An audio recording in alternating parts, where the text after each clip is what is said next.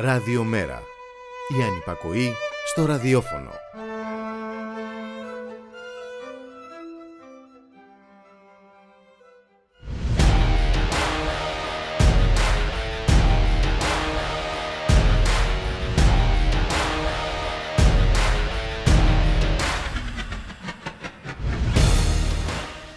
Πικρός Σεπτέμβρης. Αποχωρισμοί, οδυνηρές μνήμες για αποχωρισμούς. Σεπτέμβρη η δολοφονία του Παύλου Φίσα από τους φασίστες της Χρυσής Αυγής. Σεπτέμβρη και η δολοφονία του Ζάκο Στόπουλου από τους κρυφοφασίστες, δίθεν νοικοκυρέους. Και ναι, μεν η εγκληματική συμμορία καταδικάστηκε. Ο φασισμός, ωστόσο, και ο ρατσισμός υπάρχουν και εμφανίζονται με διάφορες μορφές καμουφλαρισμένη αλλά και θεσμική, όπως στην περίπτωση του βουλευτή της Νέας Δημοκρατίας, του γνωστού λόγω της ανατριχήρας που προκαλεί συνήθως Κωνσταντίνου Μπογδάνου. Ο βουλευτής πρόθεσε κείμενο της ιστοσελίδας Μια Κούλπα με τα ονόματα μαθητών και δασκάλας νηπιαγωγείου της Αθήνας με την παρουσίαση του καταλόγου ως σοκαριστικού επειδή κάποιοι ανάμεσα στους μαθητές έχουν ονόματα που μοιάζουν ξένα. Και πρέπει να θυμηθούμε πως αυτό ήταν ένα διαρκές αίτημα της χρυσής αυγής που απαιτούσε την κοινοποίηση των ονομάτων των αλλοδαπών παιδιών που εισάγονταν κάθε χρόνο στους βρεφονιπιακούς και παιδικούς σταθμούς της χώρας. Πρόδειλος ο σκοπός του. Η υποδάβληση ξενοφοβικών αισθήκτων με την έκθεση στοιχείων πεντάχρονων παιδιών και παραβίαση της νομοθεσίας περί προσωπικών δεδομένων. Το μεγάλο θέμα είναι γιατί είναι άφαντοι οι μηχανισμοί ελέγχου και λογοδοσίας και πώς ένας εκπρόσωπος του Κοινοβουλίου δράνε ενόχλητος και παίζει σε ρατσιστικό ταμπλό χωρίς να δίνει και χωρίς να του ζητείτε κανένας λογαριασμός και Να θυμηθούμε ότι σε ανάλογες περιπτώσεις από την αντίπερα όχθη θα είχαν κινητοποιηθεί όλοι οι θεοί και δαίμονες του κράτους.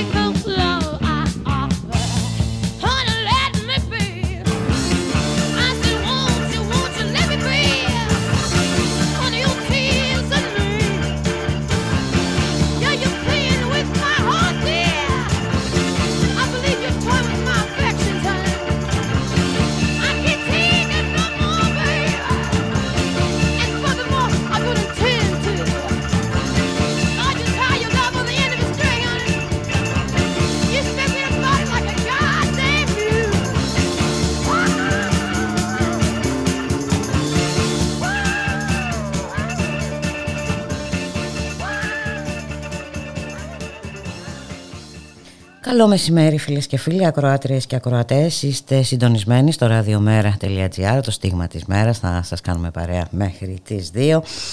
Σήμερα η μέρα Τετάρτη 15 Σεπτεμβρίου και από τις διαβεβαιώσεις του Πρωθυπουργού ότι θα έχουμε ένα ελεύθερο από COVID καλοκαίρι ότι βρισκόμαστε στο τελευταίο μίλι και τα λοιπά και τα λοιπά έχουμε περάσει σε άλλα επίπεδα σε επίπεδα πανικού θα λέγαμε με το πάγιο έτοιμα από την αρχή της πανδημίας για ενίσχυση της, ε, του ΕΣΥ, του Εθνικού Συστήματος Υγείας, ε, να παραμένει στην ε, γωνία και να προτάσσονται άλλα θέματα όπως ο εμβολιασμός και να χρησιμοποιούνται μέσα όπως η αναστολή εργασίας για τους ανεμβολίαστους και το κράτος να λειτουργεί με έναν τρόπο τιμωρητικά και εκφιαστικά.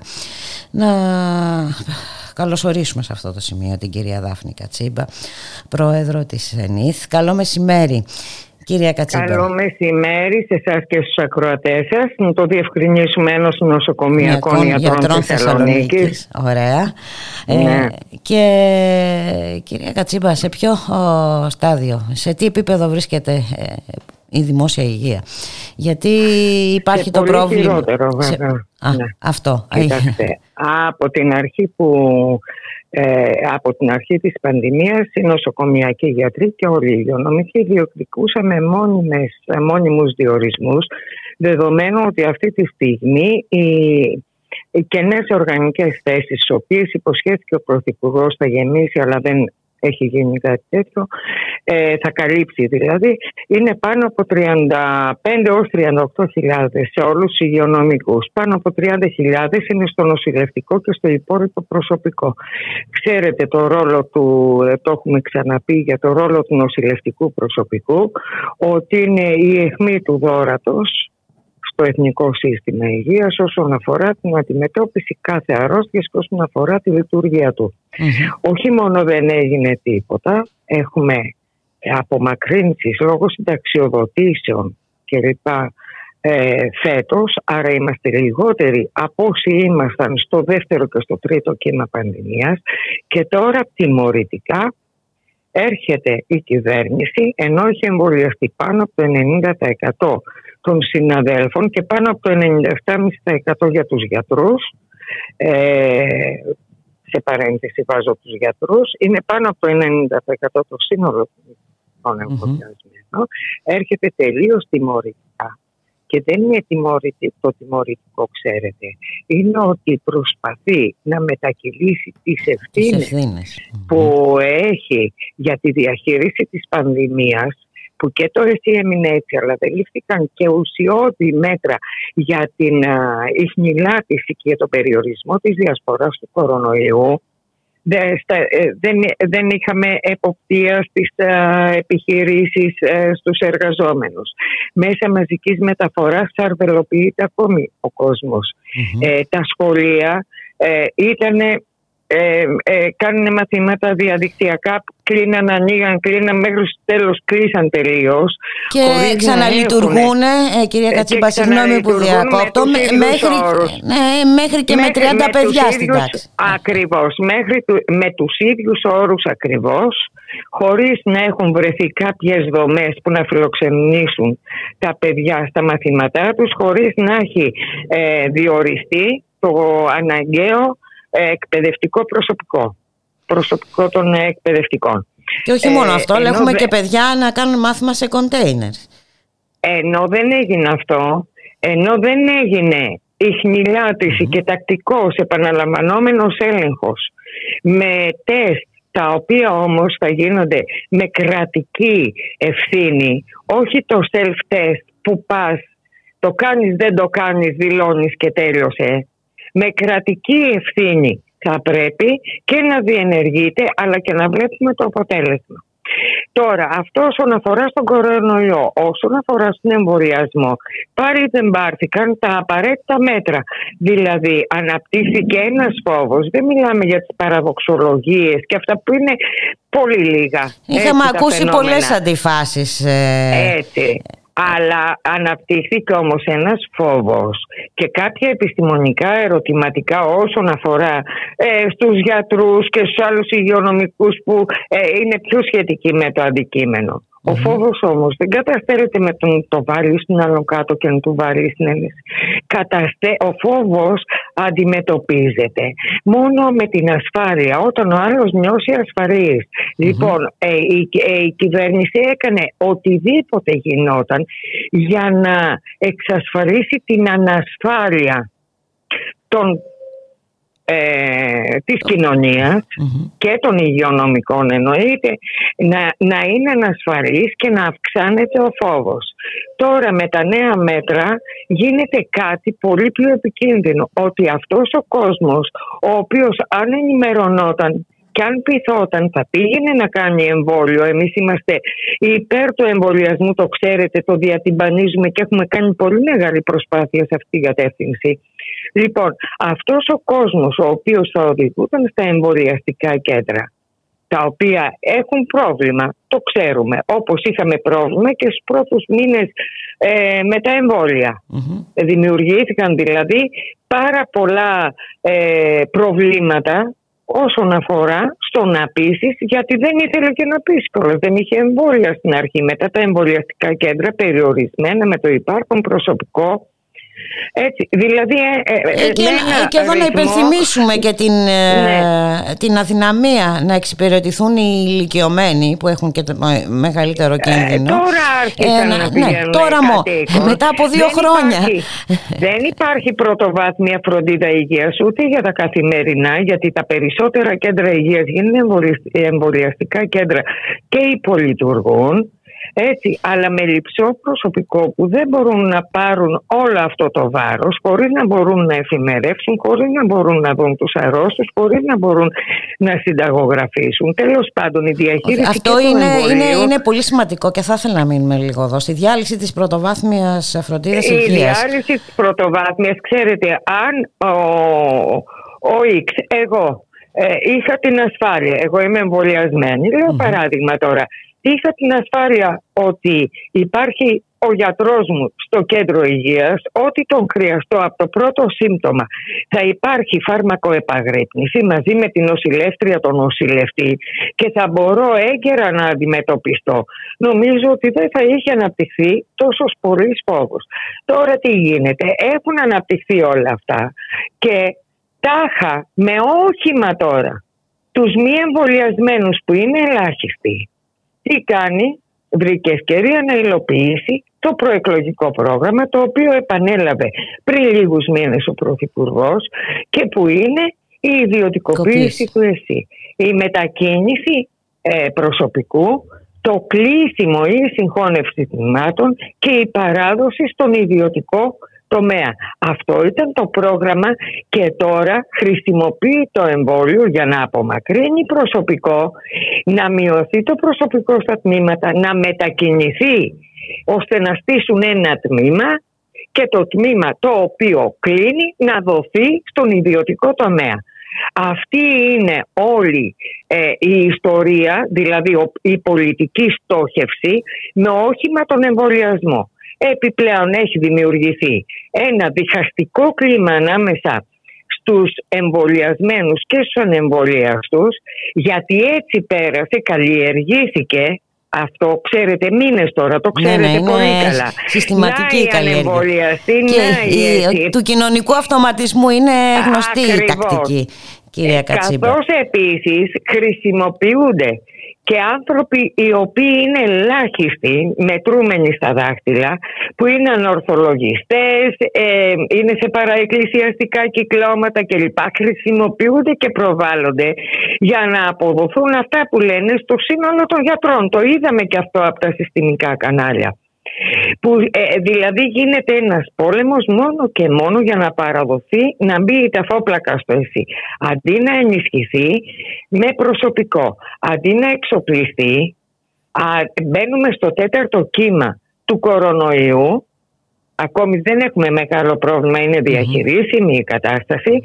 Ε, μπαίνουμε στο τέταρτο κλίμα όμως, όλοι στο κύμα, περιμένουμε όλοι τον Οκτώβρη να έχουμε μια φούντωση αυτής της κατάστασης, ένα φούντομα αυτής της κατάστασης και θα βρει ένα εσύ διαλυμένο, ο ιδιωτικός τομέας προστατεύεται και αυτό προστατεύεται όσον αφορά και τον κορονοϊό, όσον αφορά και στις εφημερίες που είναι η Λάντζα και που όλοι τρέχουν στα δημόσια νοσοκομεία και καταλαβαίνετε τη στιγμή που απομάκρυνθηκε, απομακρύνθηκε άλλες 5.500 προσωπικό που ένας δούλευε για τρεις και για πέντε είναι σαν να απομακρύνθηκαν 15.000 προσωπικού, όχι πέντε. Γιατί ήμασταν έτσι κι αλλιώς ελάχιστοι και ο καθένας δούλευε για, ένα, για τρεις και για πέντε. Και βέβαια οι ανάγκες είναι ιδιαίτερα αυξημένες, γιατί ε, μην ξεχνάμε ότι εκτός και του κορονοϊού υπάρχουν και άλλες ασθένειες. Ε, είχαμε πολύ δύσκολο καλοκαίρι, μετά δηλαδή το άνοιγμα των εξωτερικών ιατρίων, με πάρα πολλά και πολύ σοβαρά περιστατικά τα οποία ήρθαν παραμελημένα, άνθρωποι δηλαδή που ε, δεν έρχονταν στα νοσοκομεία και ήρθαν μόλις άνοιξαν τα, οι εφημερίες και τα εξωτερικά ιατρία σε πολύ παραμελημένη και ε, άσχημη κατάσταση. Ε, και εμείς δεν μπορέσαμε ούτε τις άδειες του 20 καλά καλά να πάρουμε. Έτσι, όχι μόνο άδειες, όχι μόνο ρεπό δεν πήραν οι συνάδελφοι οι οποίοι απομακρύνθηκαν κιόλας, και οι υπόλοιποι που μένουν, αλλά έρχεται και η αναστολή των αδειών που είναι και κτημένο για να, να πάμε να, να ξεκουραστούμε.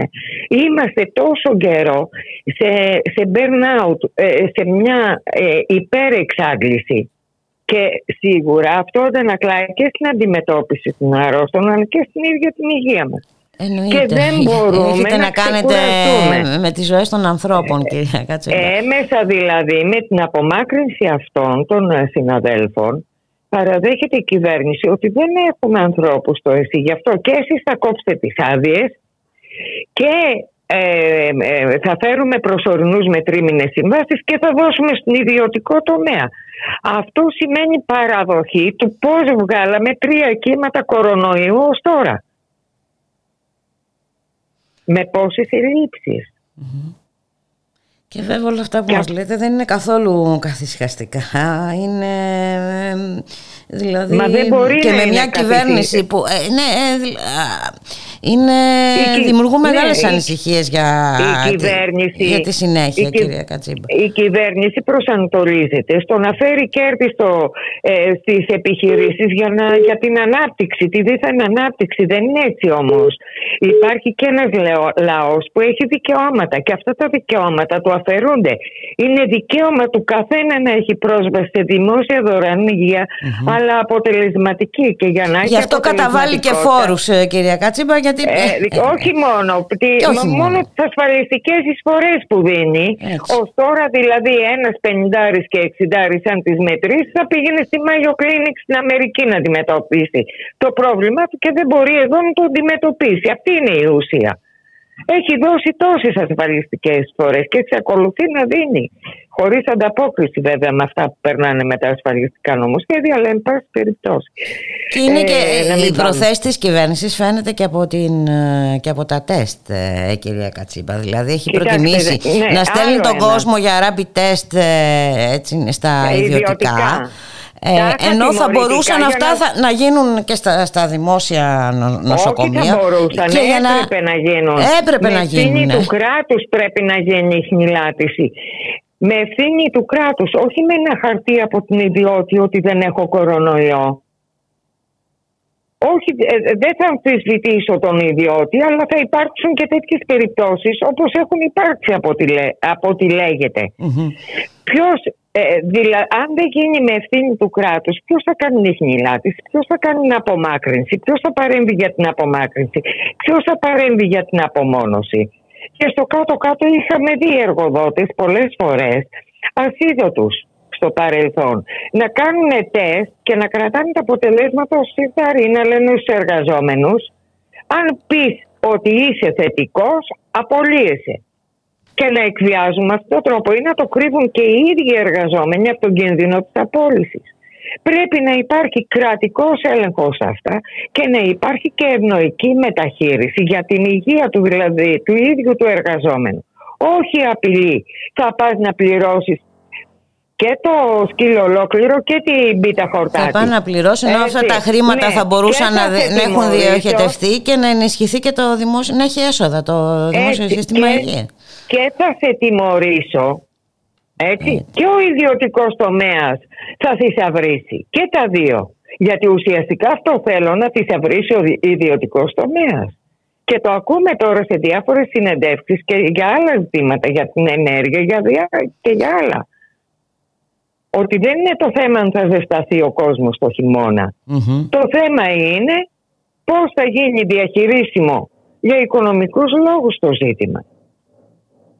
Έτσι είναι και πράγματι ε, δύσκολα τα πράγματα. Τι να πούμε τώρα, να βάλουμε την ακρίβεια, να βάλουμε την ενέργεια. Καταλαβαίνουμε ότι σε όλα τα επίπεδα... Ε, Μα ε, εντάξει, αφού γίνονται όλα ναι. Αυτά μια ομπρέλα προστασίας. Τουλάχιστον. Για, για, για, ε, ναι, ε, στο λαό, μια ομπρέλα προστασίας στον κόσμο, ακόμη και αν είναι να βγάλει τη χωρί του. Γιατί να μην τη βγάλει. Γιατί να πρέπει να πάει στην ιδιωτικό τομέα. Γιατί ξέρετε στην αρχή, τώρα τι λένε, το δημόσιο δεν σημαίνει κρατικό. Μα αν δεν έχει το κράτος να κάνει έλεγχο για την υποχρέωσή τους στην υγεία του κόσμου. Πρώτον, είναι υποχρέωση του κράτους και δεύτερο, είναι το κράτος το οποίο θα ελέγξει. Ποιος θα ελέγξει την ιδιότητα; Έτσι ακριβώς είναι κυρία Κατσίμπα και εν πάση περιπτώσει ε, θεωρώ ότι και με, όλη αυτή τη διαμάχη και όλοι αυτοί ε, αμοιβολιαστές, αντιεμβολιαστές κτλ. κτλ η κυβέρνηση ε, ε, εκτιμώ ότι έχει πετύχει σε μεγάλο βαθμό το ζητούμενο της μετακύλησης ευθύνης έτσι, ε, στον καθένα ατομικά. Έτσι, κοιτάξτε, η κυβέρνηση έχει σαν κεντρικό στοιχείο την ατομικότητα. Ατομική ευθύνη στην υγεία, ατομικές συμβάσεις στην εργασία. Ε, πρότυπα σχολείο για, ε, για αριστείες στην παιδεία και διάφορα. Θέλει να υποκαταστήσει το μαζικό, το συλλογικό ε, στα συνδικαλιστικά δικαιώματα. Θέλει να αντικαταστήσει το συλλογικό με το ατομικό. Η ατομική ευθύνη έχει προεξάρχουσα θέση σε όλα τα επίπεδα της ζωής μας ενώ η ευθύνη είναι και κρατική αλλά και προς το σύνολο, δεν είναι προς το άτομό μας, είναι και προς το σύνολο, αλλά είναι κυρίως κρατική. Και αυτό το λέει από την αρχή, έχει αποθεώσει την ατομική ευθύνη. Λες και είναι ατομική ευθύνη το ότι πάω σε ένα λεωφορείο και είμαι μάγουλο, μάγουλο με το διπλανό μου σαρδελοποιημένη. Και μάλιστα όταν γνωρίζουμε κυρία Κατσίμπα ότι και οι εμβολιασμένοι μπορεί να νοσήσουν αλλά και μπορεί να μεταδώσουν ε, τον ιό. Σταφέστατα, γι' αυτό εμείς λέμε ότι πρέπει να γίνονται με κρατική ευθύνη δημόσια δωρεάν mm-hmm. τεστ επαναληπτικά σε όλους τους χώρους δουλειάς αλλά και στα νοσοκομεία και στους εμβολιασμένους και στους ανεμβολιαστούς γιατί ο εμβολιασμένος μπορεί να περάσει ελαφριά αλλά σε αυτόν αυτός τον οποίο θα το μεταδώσει δεν ξέρουμε πώς θα περάσει. Και έχουμε τώρα και την ε, περίπτωση των ε, παιδιών, ε, κυρία Κατσίμπα. Εδώ είναι ένα μεγάλο θέμα γιατί οι ναι. γονείς με το δίκιο τους χωρίς να έχουν ενημέρωση στα χέρια ε, ο κάθε γονιός για την υγεία ιδίως του παιδιού του αλλά και σε όλους τους τομείς, ακόμη και στην απόδοσή του στο σχολείο θέλει πλήρη ενημέρωση. Θέλει πλήρη ενημέρωση. Αν δεν ενημερωθεί πλήρως πώς θα στείλει το παιδί του για εμβολιασμό; Ακόμη και εξατομικευμένη πρέπει να είναι η ενημέρωση. Σε κάθε σπίτι με κάποιο τρόπο. Τι είναι το εμβόλιο που θα του χορηγήσουν, πώς λειτουργεί. Και μάλιστα ε, όταν πολλάκι έχουμε ακούσει ότι τα, τα παιδιά δεν κινδυνεύουν να νοσήσουν σοβαρά. Δηλαδή, ε, ναι. πώς θα χρησιμοποιηθούν τώρα τα παιδιά σαν μοχλός για να μην κινδυνεύσουν οι μεγαλύτεροι. Είναι, είναι πολλά τα ζητήματα. Ε, Καταρχήν πρέπει να μπει θέμα, στην οικογένεια πρέπει να είναι εμβολιασμένοι μεγαλύτεροι έτσι ώστε να μην νοσήσουν τα παιδιά. Το πιο λογικό που μπορείς να ακούσεις. Το πιο λογικό. Αλλά εν πάση περιπτώσει υπάρχει μια πρεγόρα να εμβολιαστούν και τα παιδιά Και εγώ να σας πω ότι δεν είμαι σίγουρη, δεν το έχω κοιτάξει το θέμα επιστημονικά, αυτό παρόλο που σαν γιατρός θα έπρεπε να ξέρω. Δεν έχω μπορέσει να κοιτάξω το θέμα και να πιστώ αν πρέπει ή δεν πρέπει να εμβολιαστούν τα παιδιά. Αλλά πόσο μάλλον ένας γονιός. Ε, είναι νομίζω η ανησυχία είναι εντελώς φυσιολογική και δικαιολογημένη. Και, και είμαστε πολύ πιο συγκρατημένοι για τα παιδιά μας από ότι είμαστε για τον εαυτό μας. Έτσι είναι. Έτσι, Έτσι είναι. Τα παιδιά και θα αντιμετωπίσουμε εδώ πέρα την αντίσταση των γονέων. Απ' την άλλη είναι και το χαράτσι των τεστ. Βέβαια, όταν υποχρεώνεις τώρα τα παιδιά να, να. και θα πρέπει να πληρώνουν δεν ξέρω πόσα. Ή θα πρέπει. Μα και οι έφηβοι, έτσι. γιατί τώρα έχουμε και, τα πανεπιστήμια να δούμε πώς θα και λειτουργήσουν. Τα γυμνάσια και... και τα λύκεια και τα πανεπιστήμια και οι άλλοι που πάνε στη δουλειά τους θα πρέπει να πληρώνουν ένα χαράτσι και σκεφτείτε μια οικογένεια που έχει και δύο παιδιά στο σχολείο και έχουν εμβολιαστεί οι γονείς. Οι παππούδες, οι γιαγιάδες είναι όλοι εμβολιασμένοι. Και είναι υποχρεωμένοι να δίνει 80 και 80, 160 ευρώ το μήνα για να μην πάνε να εμβολιάσει τα παιδιά της. Αν έχει τις αμφιβολίες, ενώ θα μπορούσαν κάλλιστα να τους έχουν ενημερώσει. Και βλέπουμε και το οξύμορο κυρία Κατσίπα για τα σχολεία να χρειάζονται self-test και για να πάνε με τους γονείς τους να πάει μια οικογένεια ε, σε ένα κέντρο, σε ένα μαγαζί εστίασης. Έτσι να θέλει, θέλει rapid ναι. test. Ε, και, και από ιδιώτη και μπορούν με τα rapid test να μπουν σε εστιατόριο, αλλά αν δεν είναι εμβολιασμένοι, δεν έχουν περάσει την νόσο οι έφηβοι, δεν μπορούν να μπουν σε αθλητικές εγκαταστάσεις, σε αθλητικά κέντρα. Είναι πάρα πολλά τα ε, ζητήματα και δυστυχώς ε, δεν υπάρχει επαρκής ενημέρωση. Υπάρχει τέτοια και αποφεύγεται η επαρκής ενημέρωση. Αυτό που έχει δικαίωμα ο καθένας και να αποφασίσει αλλά να αποφασίσει εφόσον είναι καλά ενημερωμένος. Όχι. Και γνωρίζοντας όλες τις παραμέτρους και κυρίως ε, να μην εντοπίζουμε το πρόβλημα στον καθένα προσωπικά και να μένουν στην άκρη οι κυβερνητικές ευθύνες. Γιατί εδώ έχουμε φτάσει. Δηλαδή, και, ε, για το, και, και για τη διαχείριση του κορονοϊού και για τη διαχείριση του εμβολιασμού είναι πολύ μεγάλες τραγικές οι κυβερνητικές ευθύνες. Εγώ είπα και σε ένα διοικητή που ε, είχαμε μια συνάντηση, της είπε ότι ο μεγαλύτερος αντιεμβολιαστής αυτή τη στιγμή είναι η ίδια η κυβέρνηση. Με αυτά που δημιουργεί αποθεί τον κόσμο από τον ε, εμβολιασμό και τον συσπηρώνει σε, και σε ανορθολογισμους ε, και σε μεγαλύτερο φόβο και τον συσπηρώνει στην άρνηση του εμβολίου. Γι' αυτό είναι ο μεγαλύτερος αντιεμβολιαστής. Και μάλιστα όταν έχουμε δει από την αρχή ε, της αντιμετώπισης της ε, πανδημίας ότι οι πολιτικές σκοπιμότητες ήταν ε, πάντα πάνω από ε, επιστημονικές συστάσεις και συμπεράσματα. Και επιστημονικές συστάσεις αλλά από την ίδια τη ζωή. Αυτό είναι το θέμα μας είναι η απαξίωση της ανθρώπινης ζωής. Αυτό την κυβέρνηση, αυτό όλο τον καιρό.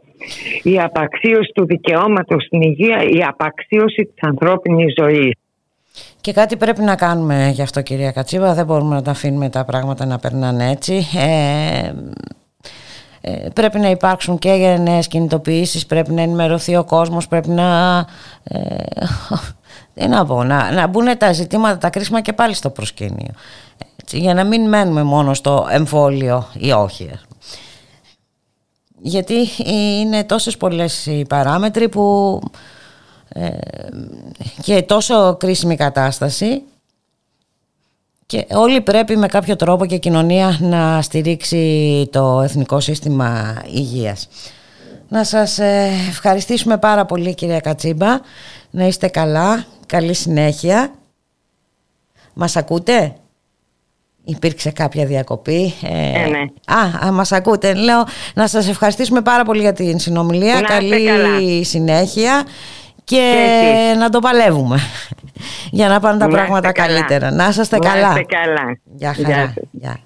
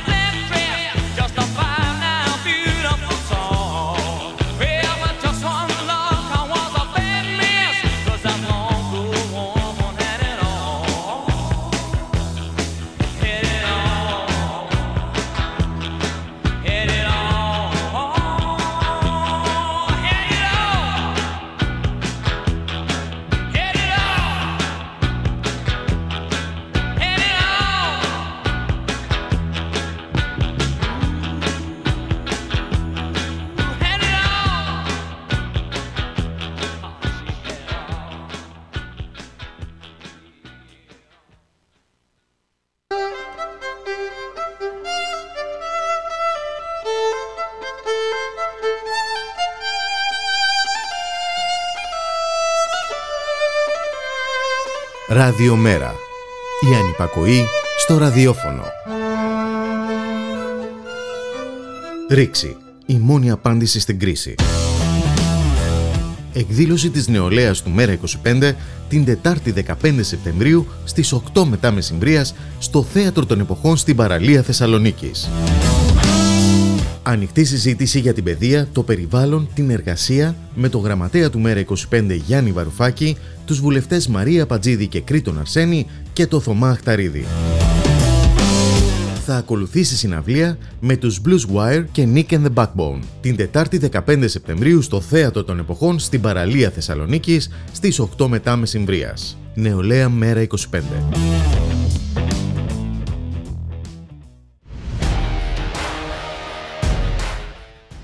Ραδιομέρα.gr, 12 και 36 πρώτα λεπτά, στη ρύθμιση του ήχου, Γιώργος Νομικός, στην παραγωγή Γιάννο Θανασίου, στο μικρόφωνο η Μπουλίκα Μιχαλοπούλου και να μείνουμε λίγο ακόμα στο χώρο της υγείας. Ε, όπως γράφουν οι Financial Times και αναδημοσιεύει σήμερα η καθημερινή, ο κλάδος της υγείας είναι το νέο πεδίο μάχης των τεχνολογικών κολοσσών, Amazon, Apple και τα λοιπά και τα λοιπά, που επένδυσαν σε 1,5 χρόνο 6,8 δισεκατομμύρια δολάρια. Η πανδημία είναι μια ακόμη ευκαιρία για κέρδη. Τα εμβόλια πωλούνται πανάκριβα. Οι μεταλλάξεις του κορονοϊού συνεχίζονται στις φτωχές χώρες που δεν μπορούν να τα αγοράσουν. Και ο κορονοϊός με νέα μορφή πλήττει ξανά τις πλούσιες χώρες δημιουργώντας ένα φαύλο κύκλο νοσηρότητας. Και όπως ε, επισημαίνεται σε άθρο στην Le Monde Diplomatique, ο κορονοϊός είναι μια θανατηφόρα δοκιμασία για ολόκληρη τη λογική του νεόφιλου ελευθερισμού. Η υγειονομική κρίση επισημαίνει, υπενθυμίζει το προφανές γεγονός ότι η κοινωνία που είναι μια συλλογική οντότητα δεν μπορεί να λειτουργεί χωρίς συλλογικές δομές, δηλαδή χωρίς δημόσιες υπηρεσίες. Η διάλυση των δημόσιων υπηρεσιών που επιδιώκουν διακαώς οι νεοφιλελεύθεροι δεν είναι απλά μια θεσμική δολοφονία όταν πρόκειται για τη δημόσια υπηρεσία υγείας αλλά μια κτηνοδία, ένα έγκλημα κατά της ανθρωπότητας. Και από το χώρο της υγείας να περάσουμε στο χώρο της ενέργειας. Ε, για αυξήσεις ακούμε. Όταν σε άλλες χώρες ε, η ενέργεια ε, επανέρχεται στο δημόσιο. Εδώ έχουμε τους ιδιωτικούς παρόχους του ηλεκτρικού ρεύματος. Πάμε όμως να τα συζητήσουμε όλα αυτά με τον κύριο Γιώργο Αδαμίδη, πρόεδρο της Γενόπ Καλό μεσημέρι κύριε Αδαμίδη. Καλό μεσημέρι σας και σας. Λοιπόν, ε, έχουμε αυξήσεις λοιπόν στις τιμές ε, του ρεύματος. Ε, ακούσαμε για κυβερνητική στήριξη, η οποία ωστόσο ε, ποια είναι κύριε Αδαμίδη; η κυβερνητική στήριξη είναι μια, αναμένουμε να εξειδικευτεί πλήρως και είναι στο τελικό στάδιο το πώς αυτή θα απορροφήσει και πόσο ποσοστό των τεράστιων αυξήσεων θα απορροφήσει. Είναι για όσους καταναλώνουν έως 300 κιλοβατόρες το μήνα. Ε, θα υπάρχει μια ενίσχυση ε, που αυτή είναι της τάξης των περίπου 9 ευρώ. 9 ευρώ το μήνα. Είναι 9 ευρώ το μήνα. Μία, ναι, λέω ότι περίπου τόση θα ειναι σε αυτό το ποσό των, της κατανάλωσης, το ύψος της κατανάλωσης. Από εκεί και ύστερα οι κυβερνητικές ε, προσεγγίσεις είναι ότι θα είναι η αύξηση τελικώς πολύ λίγο στον ε, καταναλωτή. Εκτιμούν ότι θα είναι 2 ευρώ το μήνα ε, η πραγματική αύξηση. Εγώ κρατάω πολύ μικρό καλάθι για το συγκεκριμένο, διότι είναι μια διαδικασία η οποία είναι περίπου κειμενόμενη, διότι η ρήτρα αναπροσαρμογής που έχει μπει στα τιμολόγια εδώ και πάρα πολύ καιρό, απλά ε, το έχουμε, έχει πάρει μεγάλη δημοσιότητα επειδή υπήρξαν τεράστιες αυξήσεις και επειδή και η ΔΕΗ από 5 8 είναι υποχρεωμένη στη ρήτρα αναπροσαρμογής. Γι' αυτό και έγινε όλος αυτός ε, έτσι, ε, όλη αυτή η μεγάλη ανησυχία η οποία είναι και πραγματικά πραγματική με την έννοια ότι πάρα πολλοί λογαριασμοί είχαμε αυξήσεις μέχρι και 70 και 80%. Μάλιστα. Στα τιμολόγια. Ναι, είχα και προσωπική εμπειρία.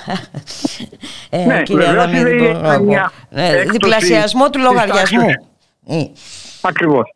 Η ΔΕΗ προχώρησε σε μια έκπτωση της τάξης 30% γιατί εφαρμόζει πλέον τη ρήτρα Αλλά αυτή η έκπτωση του 30% προφανώς δεν είναι ικανή να απορροφήσει mm-hmm. τις τεράστιες αυξήσεις που, επαναλαμβάνω, προκύπτουν από την uh, τεράστια αύξηση τιμή του ηλεκτρικού στη χονδρική. Έχουμε, είμαστε πρωταθλητές πλέον στην ευρωπη Έχουμε το ακριβότερο ρεύμα στην Ευρώπη, όχι μόνο στη χονδρική, τώρα είμαστε και στην uh, χαμηλή κατανάλωση. Ε, τώρα τα οι κυβερνητικές ενέσεις απέναντι σε αυτήν την ε, τεράστια αύξηση νομίζω ότι δεν θα ικανοποιήσουν ή δεν θα καλύψουν όλες τις αυξήσεις. Σίγουρα δεν θα καλύψουν αυξήσεις στην μικρομεσαία επιχείρηση γιατί η ενίσχυση αφορά μόνο τα χαμηλά νοικοκυριά, τη χαμηλή τάση και τα, τα, τα νοικοκυριά που έχουν μέχρι 300 επαναλαμβάνω κιλοβατόρες το μηνα Είναι μικρή κατανάλωση αυτή οι 300 κιλοβατόρες το μήνα. Ένα μέσο νοικοκυριό, μια τετραμελής οικογένεια χρειάζεται το τετράμινο γιατί έτσι ήταν μετρημένα πάντα περισσότερες από 2.500 κιλοβατόρες. Και αν δούμε και την περίοδο του χειμώνα που πάντα είναι αυξημένη η κατανάλωση ε, είναι βέβαιο το ότι ε, όση προσπάθεια. Ε, Προφανώς δεν μπαίνω στο γεγονός ότι η ενίσχυση από την πλευρά της πολιτείας να ε, αντισταθμίσει κάπως ε, το πορτοφόλι του καταναλωτή κρίνεται θετική, αλλά είναι πολύ μικρή το να καλύψει τις αυξήσεις. Είναι πολύ μικρή να καλύψει να... τις αυξήσεις και, και, το, και μεγάλο μέρο, όπως μας είπατε, ε, ενδεικτικό είναι αυτό που μας είπατε για μια τετραμελή οικογένεια, κυρία Ναι, βέβαια. Τρι, δηλαδή αυτοί που θα ωφεληθούν θα είναι. Ε, λίγοι. Μα 300 κιλοβατόρες είναι πολύ μικρή κατανάλωση. Αυτό ακριβώς. Ναι. Η, η, η, μέση κατανάλωση και θα έλεγα μάλλον η κατανάλωση η οποία είναι ε, και χαμηλή κατανάλωση ε, είναι 2.400 κιλοβατόρες το δευτερόλεπτο, δηλαδή 600 κιλοβατόρες το μήνα. Το μήνα. Οπότε καταλαβαίνουμε επαναλαμβάνω, λοιπόν. Επαναλαμβάνω στη, ναι, στη χαμηλή, σε μια ε, συντηρητική ε, κατανάλωση ηλεκτρικής ενέργειας.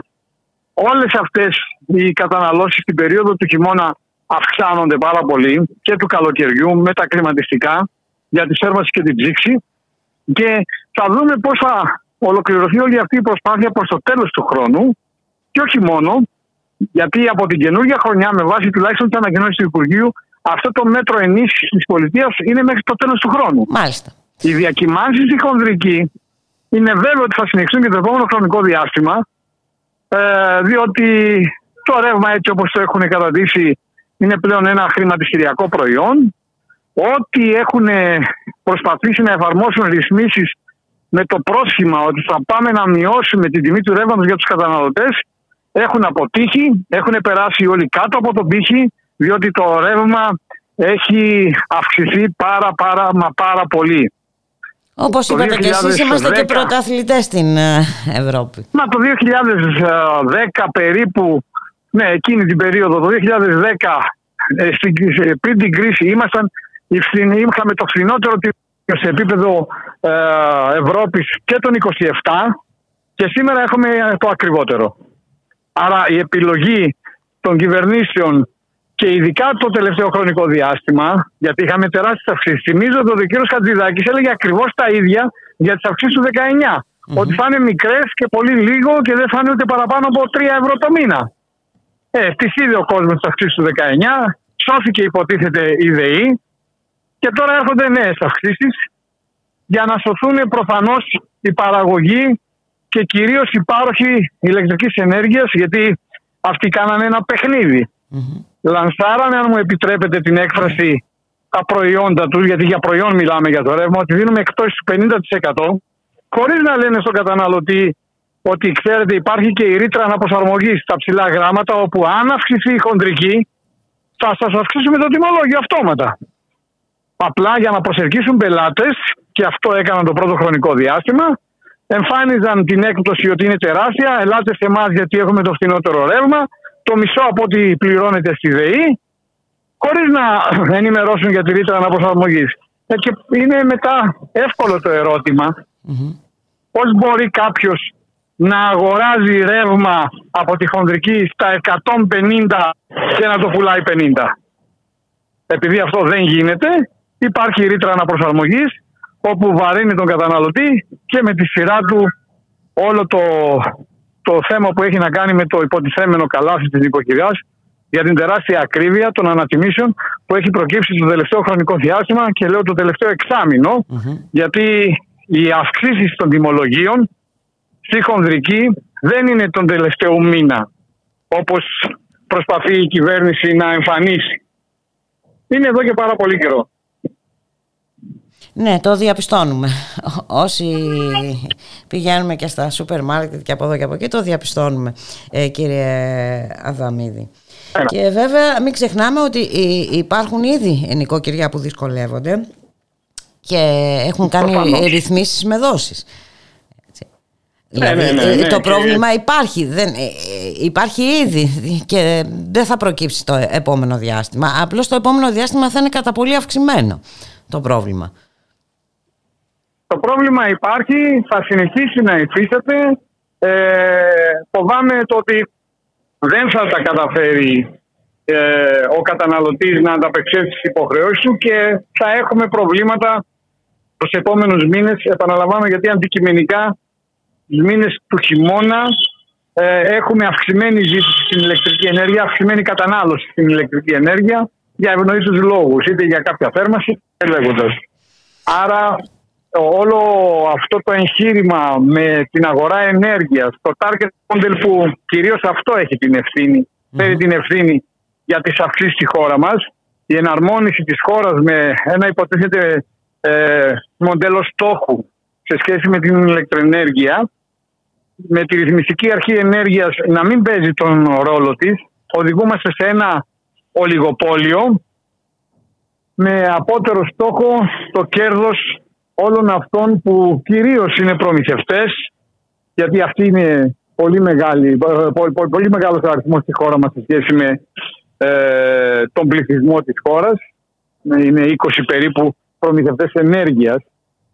Ε, αυτά δεν βγαίνουν. Άμα δεν έχεις την παραγωγή, όπου παραγωγή και αυτή να έχει την δική της την, την, την, να έχει το δικό της κόστος, το οποίο πρέπει να είναι ελεγχόμενο και να μην εξαρτάται από εισαγόμενα καύσιμα όπως είναι το φυσικό αέριο. Γιατί ένα μέρος της αύξησης της ηλεκτροενέργειας έχει να κάνει και με τις διεθνεί τιμές του φυσικού αερίου που έχουν αυξηθεί το τελευταίο χρονικό διάστημα.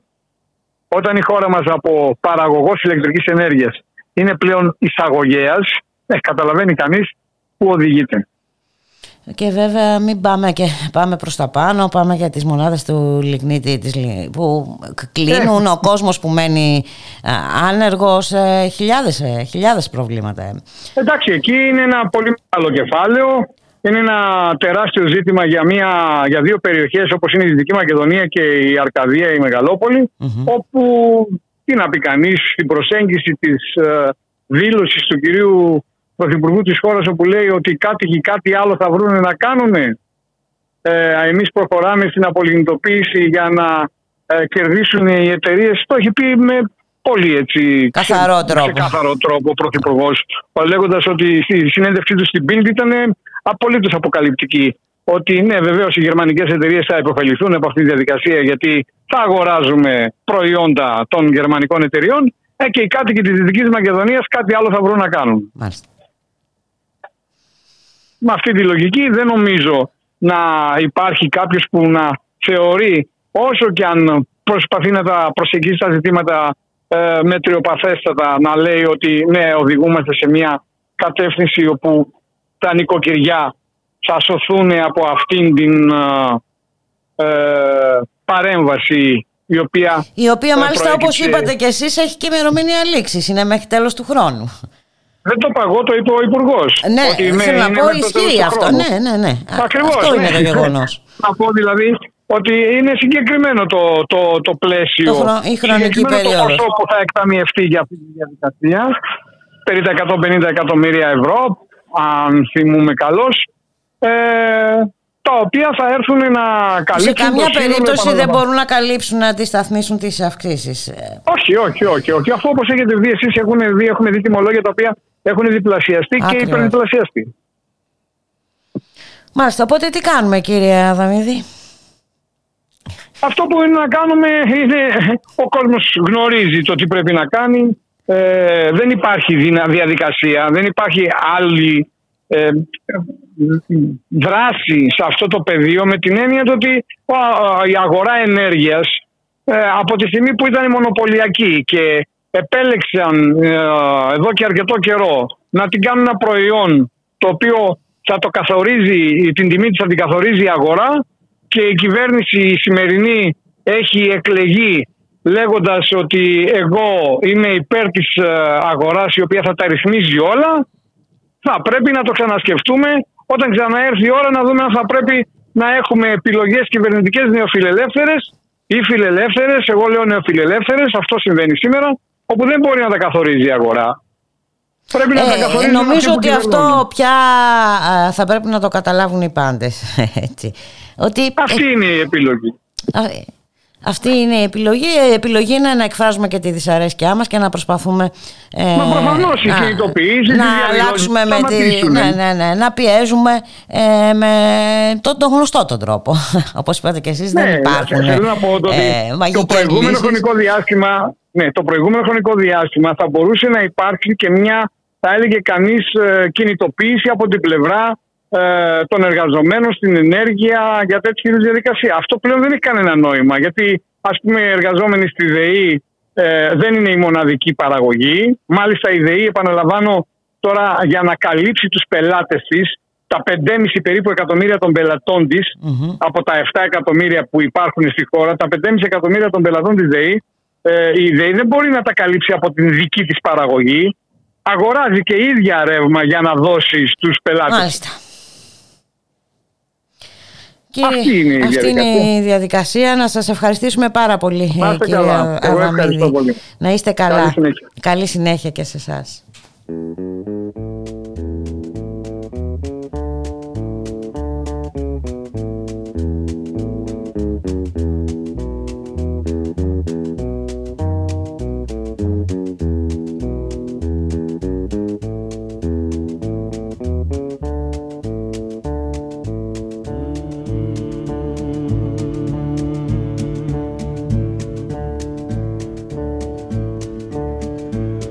I find it very, very easy to be true.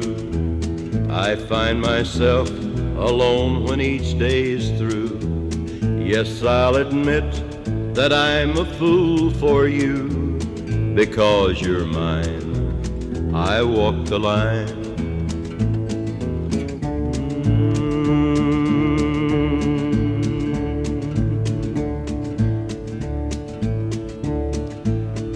As sure as night is dark and day is light, I keep you on my mind both day and night. And happiness I've known proves that it's right, because you're mine. I walk the line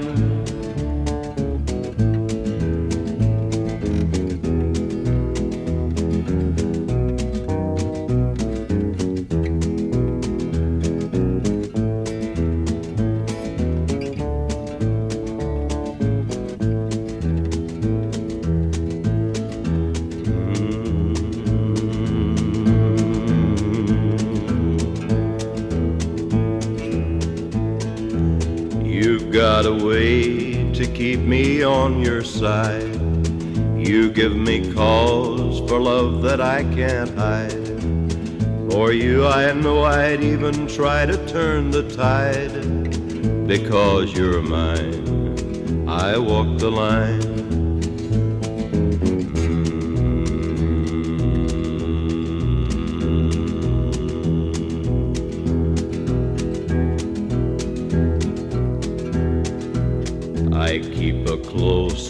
Watch on this heart of mine. I keep my eyes wide open all the time.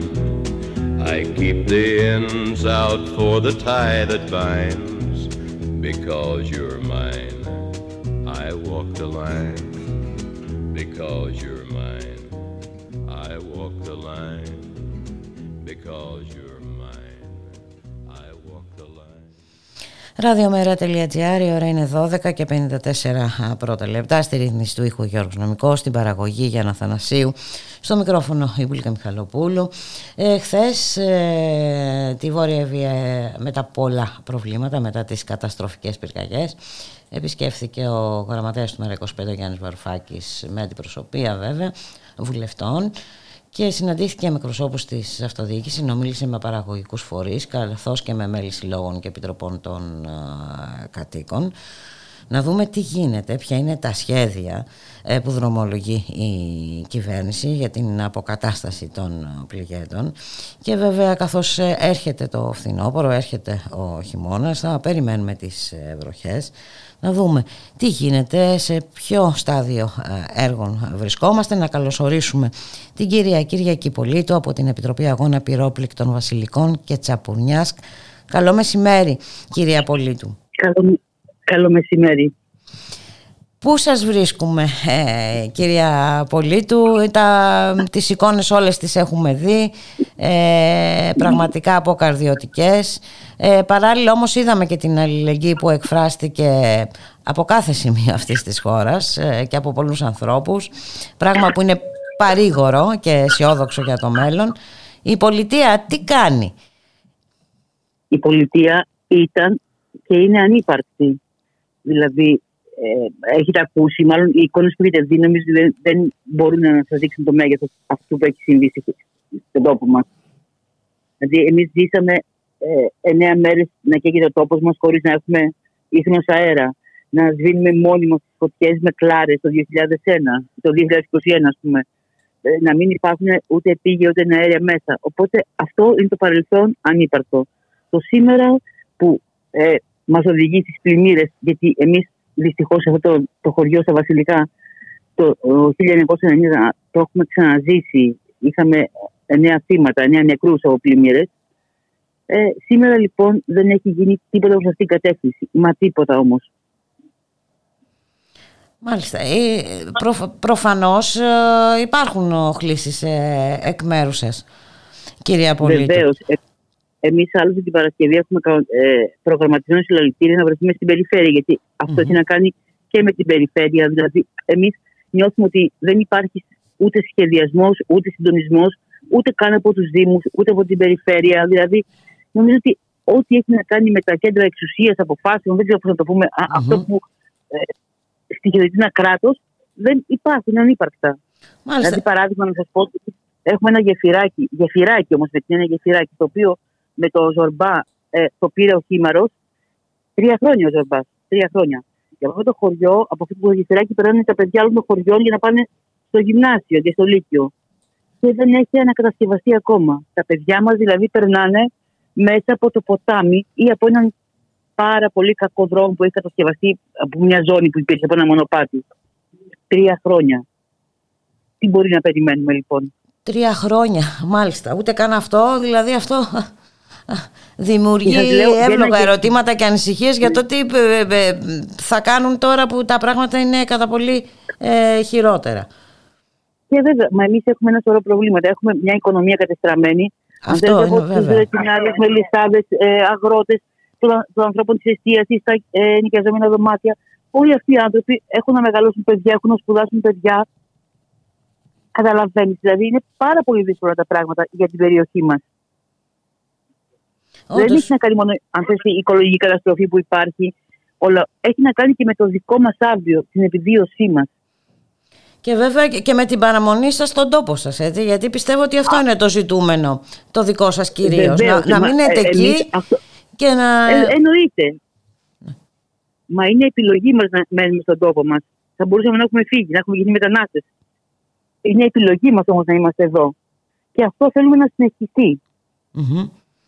Όπως είπατε κύριε... Άλλος... Ναι. Ναι, ναι, συγγνώμη ναι, που σας διέκοψα.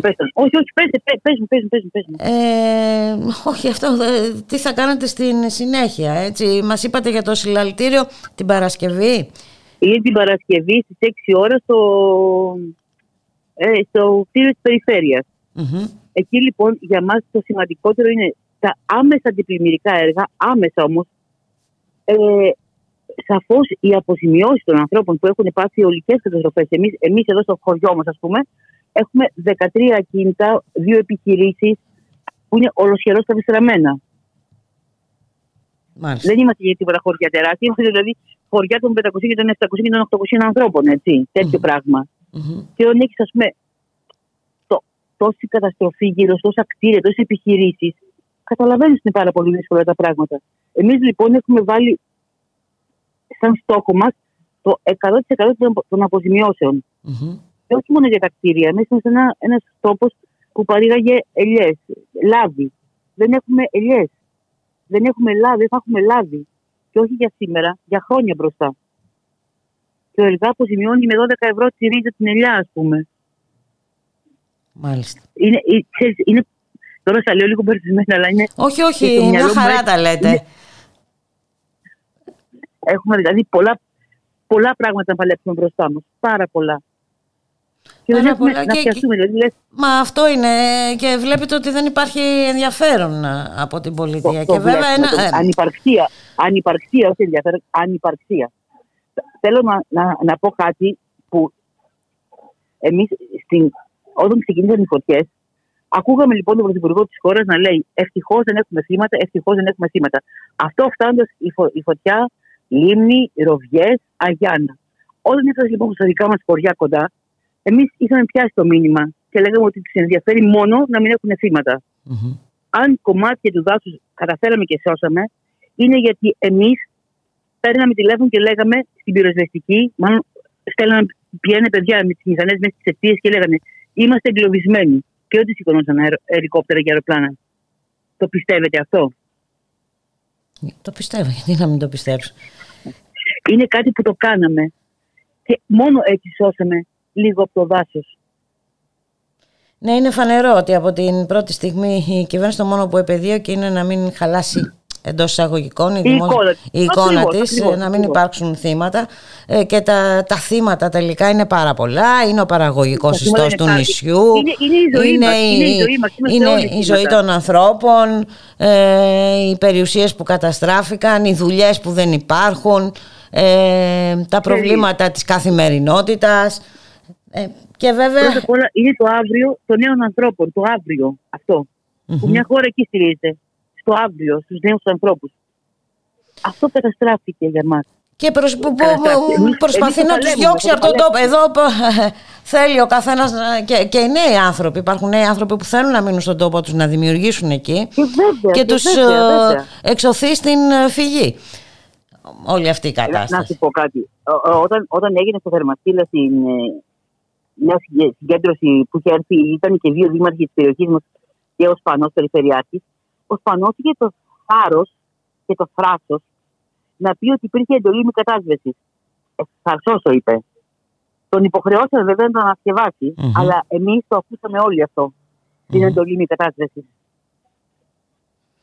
Μάλιστα και τώρα Θέλουμε. βλέ- ε, βλέπουμε ότι μ, διαβάζουμε σε δημοσιεύματα, θα αναφερθώ εκτενέστερα μετά, ότι παραδίδονται οι καμένες υπερχές σε ιδιώτες για την εκτέλεση των αντιδιαβρωτικών έργων. Νομίζω είναι χαρακτηριστικό Ε, και αυτό κύριε Απολίτου. Και, και βέβαια, μα νομίζουμε, πιστεύουμε όλοι μάλλον οι κάτοικοι, ότι αυτός ήταν ο στόχος. Μμμ. Αλλιώς θα είχαν κάνει κάτι να προλάβουν όλο το κακό. Είχαν τα μέσα, είχαν τα μέσα και δεν το κάνανε. Οπότε αυτό έγινε εντέχνος. Οπότε για να γίνει αυτό, κάπου σκοπούσαν. Δηλαδή νομίζω ότι είναι σχέδιο. Α λένε ότι θέλουν όλοι οι υπόλοιποι. Εγώ αυτό θεωρώ ότι είναι. Μάλιστα, υπάρχουν δημοσιεύματα Βέβαια. και θα Και- αναφέρω και βέβαια και τη συνάδελφο. Και την Ε, Τέρνα Έχει ένα και το εκτενές Μητρέο, ρεπορτάζ έχουμε ακούσει σήμερα διάφορα. ε, στην ε, Αυγή. Ε, και μάλιστα από την πράξη ορισμού αναδόχου εγκατάστασης που αναρτήθηκε χθες στη Διάβγεια ε, χωρίς να αναγράφεται η έκταση της περιοχής που θα, στην οποία θα πάνε να λαμβάνουν τα έργα δημιουργείται και το ερώτημα έτσι, μήπως τελικά η αναδοχή ήταν ε, ε, προμελετημένη μήπως είχε καθοριστεί σας πω. εδώ και καιρό ε, δηλαδή δημιουργούνται διάφορα ζητήματα α, ε, κυρία και πολλά Πολίτη ερωτήματα, ε, γιατί. Βέβαια. Μα να σας πω κάτι. Ο τρόπος που εκβιάζουν τους ρετινάδες, τους συνεταιρισμού τέλος πάντων και τους λένε να έρθει να δουλέψετε και ε, α- απομένει από το ποσό που τους δίνουν 18 ευρώ ημερησίων στις 10 ώρες δουλειά, ας πούμε, οι άνθρωποι. Και τους λένε, αν θέλετε αυτά, αλλιώς θα δώσουμε σε εργολάβους. Τους εκβιάζουν. Όπο, ε, Ή θα δουλέψετε σαν ήλωτες, που η αλήθεια δεν μπορούν να δουλέψουν έτσι οι άνθρωποι. Καταλαβαίνετε δηλαδή πώς είναι το πράγμα. Ή με 18 ευρώ μεροκάματο στις 10 ώρες ή εργολάβοι. Που έτσι κι αλλιώς τα 18 ευρώ θα τους θα δώσει μια, ένας ζανάδοχο έτσι. Δηλαδή δεν τα δίνει το κράτος. Γιατί η, η αρχική, το αρχικό σχέδιο ήταν όταν είχαν μιλήσει με τον κύριο Σκρέγακα που είχαν κατέβει στην Αθήνα, ήταν ότι θα μπει το δασαρχείο να, να εκπονήσει ένα, μια μελέτη και θα αναλάβουν οι συνεταιρισμοί με τους δασεργάτες, τους δεσινάδε και αν χρειαστεί και οι άνεργοι οικοδόμοι και όλοι αυτοί οι άνθρωποι να, να κάνουν αυτή τη δουλειά. Και είχαν συμφωνήσει αυτό. Αυτό μετά βέβαια άλλαξε. Μάλιστα.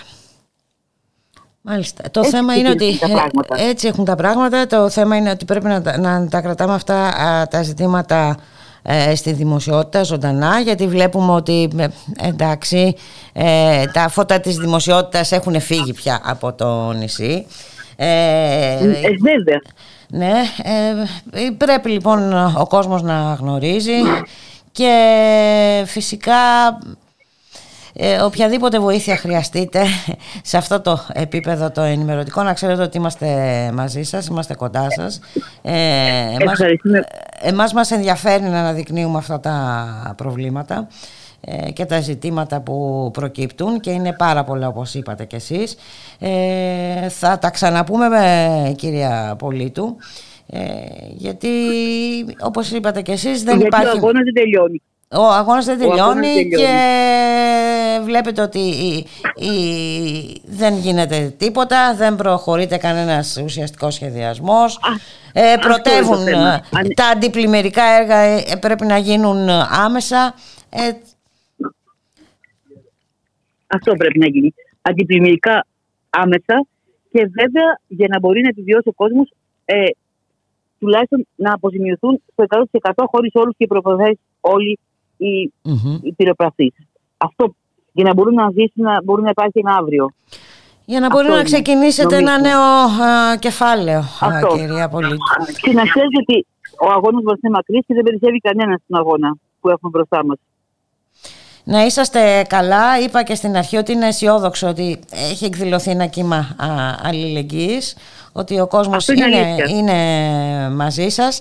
Να είσαστε καλά, καλούς αγώνες, καλή συνέχεια. Να είσαστε καλά κυρία Πολίτη. Να είστε καλά. Ευχαριστώ πάρα πολύ. Να είστε καλά. Γεια σας.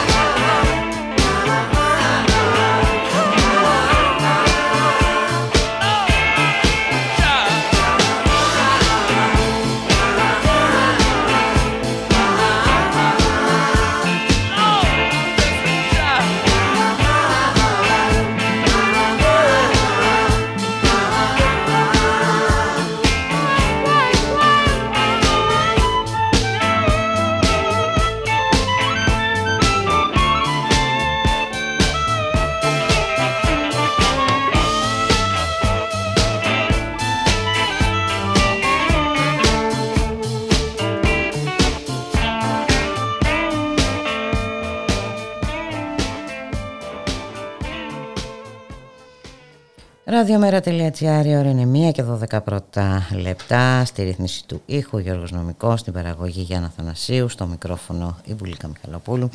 Και να περάσουμε στο χώρο της, ε, της παιδείας ε, στους δρόμους σήμερα η σχολική ε, κοινότητα. Ε, τα σχολεία άνοιξαν ε, με, χωρίς ουσιώδεις διαφορές σε σχέση με την προηγούμενη σχολική χρονιά, ίδια τα προβλήματα.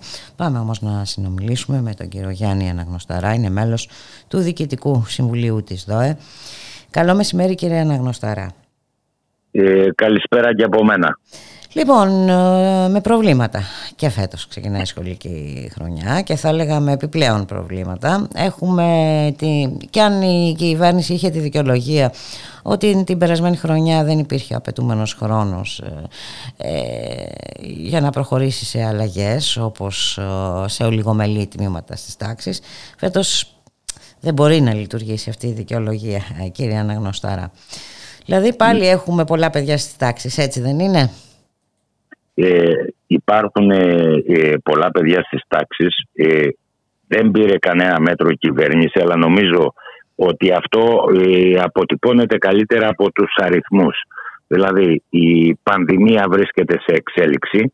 Δεν ήταν σύμφωνα με τις εξαγγελίες ότι φτάνουμε προς το τέλος και οι αριθμοί που είναι αριθμοί που βγάζουν η Επιτροπή των Ειδικών Ας πούμε για παράδειγμα πέρυσι 1η ε, Σεπτέμβρη ε, είχαμε 441 κρούσματα, 1,22 δίκτυ θετικότητας και μέτρηση αυτή μόνο στα μοριακά και 89 διασωληνωμένους.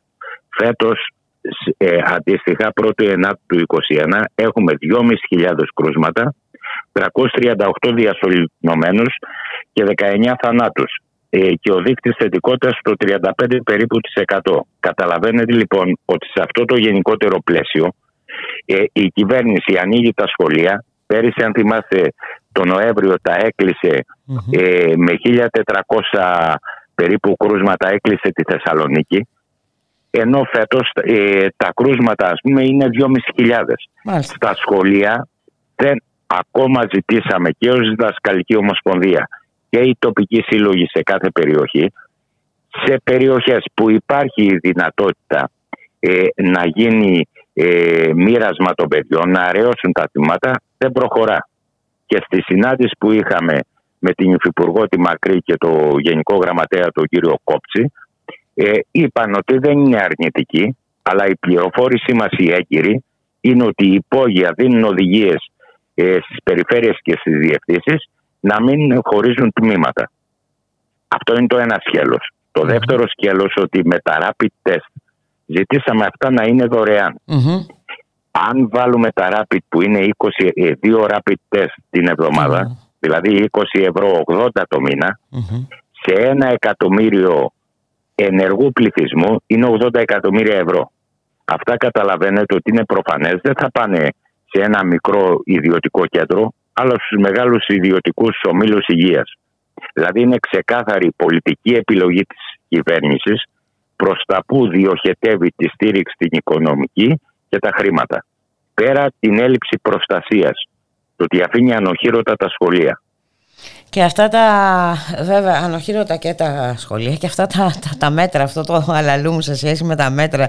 Δηλαδή ε, ότι οι μαθητές που θα είναι δίπλα σε ε, συμμαθητή που θα νοσήσει ε, θα έχουν τη δυνατότητα περισσότερο δωρεάν self-test. Δηλαδή αυτό το δίπλα προσκαθορίζεται πίσω, μπροστά.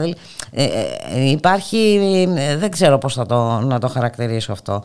Έτσι, και... αυτό το, το καθόρισε ο κύριος Παυλάκης, αν λέω σωστά το όνομά του, ε, που ε, βγήκε στα μέσα μαζικής ενημέρωσης και είπε ο άνθρωπος ότι ένα παιδί αν νοσήσει με τη σπυροειδή μετάδοση στον περιγυρό ε, του, στο οικείο οικογενειακό περιβάλλον, στη γειτονιά του, το μεταδίδει σε άλλους 150. Καταλαβαίνετε δηλαδή ε, το τι εξέλιξη έχει αυτό και το πόσα τεστ μετά επάλληλα χρειάζεται για να πιστοποιηθεί όπως πολύ σωστά είπατε ο Σταυρός που λένε στα μέσα ο διπλανός του, ο πίσω και ε, το μπροστινό παιδί. Ε, και μάλιστα επίσης τραγελαφικό είναι ότι ε, όλοι μαζί ε, εμβολιασμένοι και ανεμβολιαστοί με, με, μετακινούμαστε με τα μέσα μαζικής μεταφοράς έτσι, και, δηλαδή είναι τόσα πολλά τα ζητήματα και είναι εξοργιστική θα έλεγα αυτή η τακτική της κυβέρνησης έτσι, να επιρρύπτει την ευθύνη στον καθένα μας ξεχωριστά. Προκειμένου να μην αναλάβει τις ευθύνες της έτσι, που είναι η διασφάλιση της δημόσιας υγείας ε, η διασφάλιση της δημόσιας παιδείας.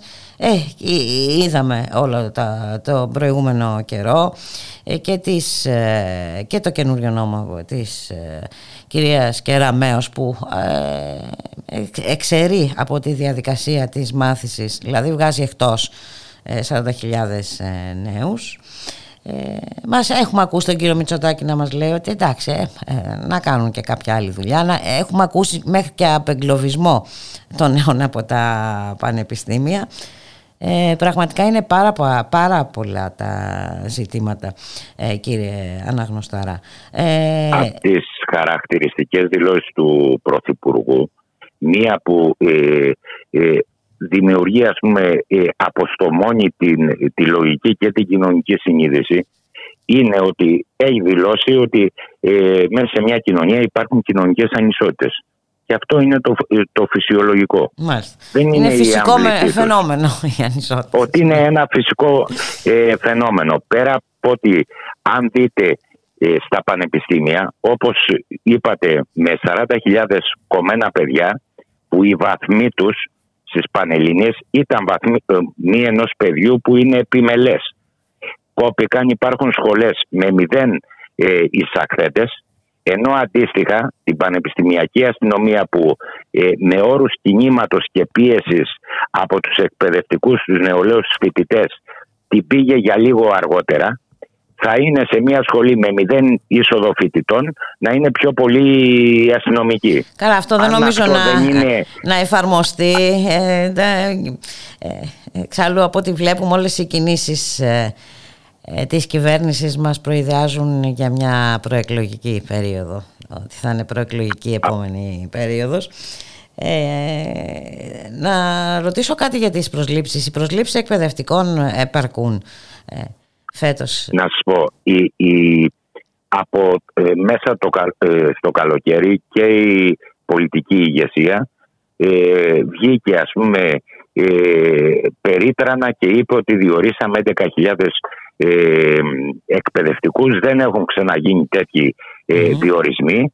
Άρα θα πρέπει να σιωπήσει και η κοινωνία και οι ανάγκες των μαθητών που οι αναπληρωτές εκπαιδευτικοί αγγίζουν τις 50.000. Μάλιστα.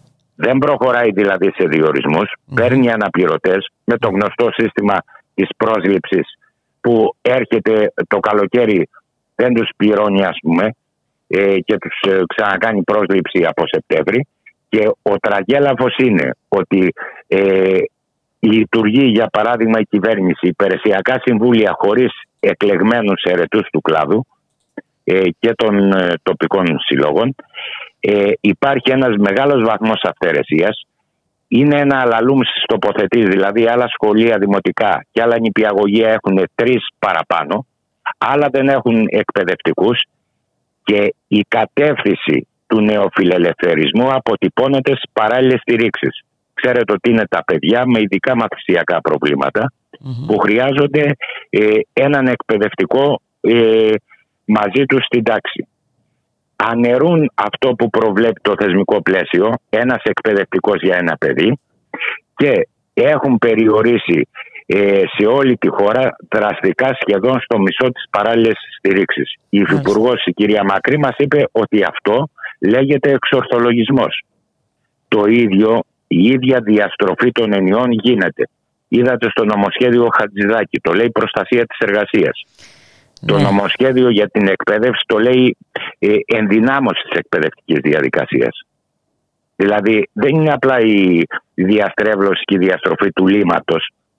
Είναι ότι αυτό το νομοσχέδιο για το οποίο σήμερα η εκπαιδευτική και στην Αθήνα και Θεσσαλονίκη και σε όλες τις πόλεις της Ελλάδας μαζί οι τρεις ομοσπονδίες ΔΟΕ, ΟΛΜΕΟ, ΕΛΕ μαζί με συλλόγους γονέων και ιδιωτική εκπαιδευτική λοιπόν και οι ιδιωτικοί και οι τρεις ομοσπονδίες έχουμε καταλήξει σε ένα κοινό καλέσμα μαζί με γονείς, μαζί με φοιτητές, προκειμένου να πούμε ότι το νομοσχέδιο αυτό το πρώτο που κάνει είναι περιορίζει τα μορφωτικά δικαιώματα των παιδιών, θα δημιουργεί ένα σχολείο ανταγωνισμού και δικτών, κατηγοριοποίηση σχολείων, λέει για παράδειγμα στους διευθυντές συλλόγους δασκόντων, για να βρείτε πόρους χρηματοδότησης θα πρέπει να αναζητήσετε χορηγούς.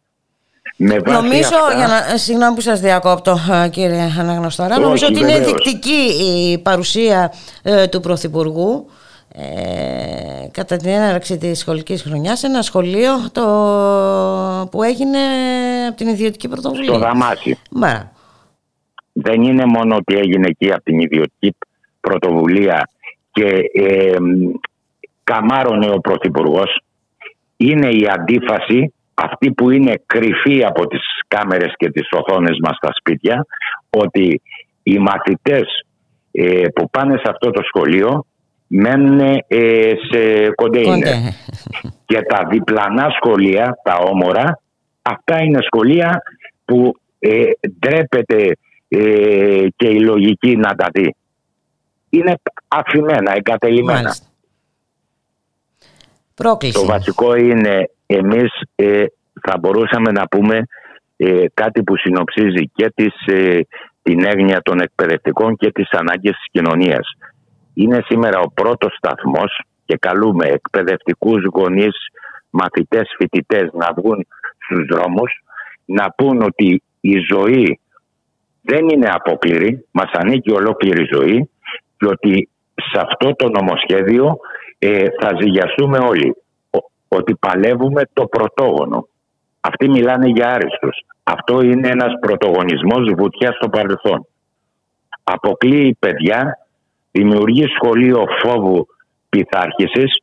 Τα παραδείγματα από τη διεθνή εμπειρία είναι γνωστά στην Αγγλία, στην Αμερική ε, και δεν προάγουν ούτε την εκπαίδευση ούτε το, ε, το δημόσιο χαρακτήρα του σχολείου. Αυτή είναι η πρώτη έννοια μας ως παιδαγωγή και ως εκπαιδευτική.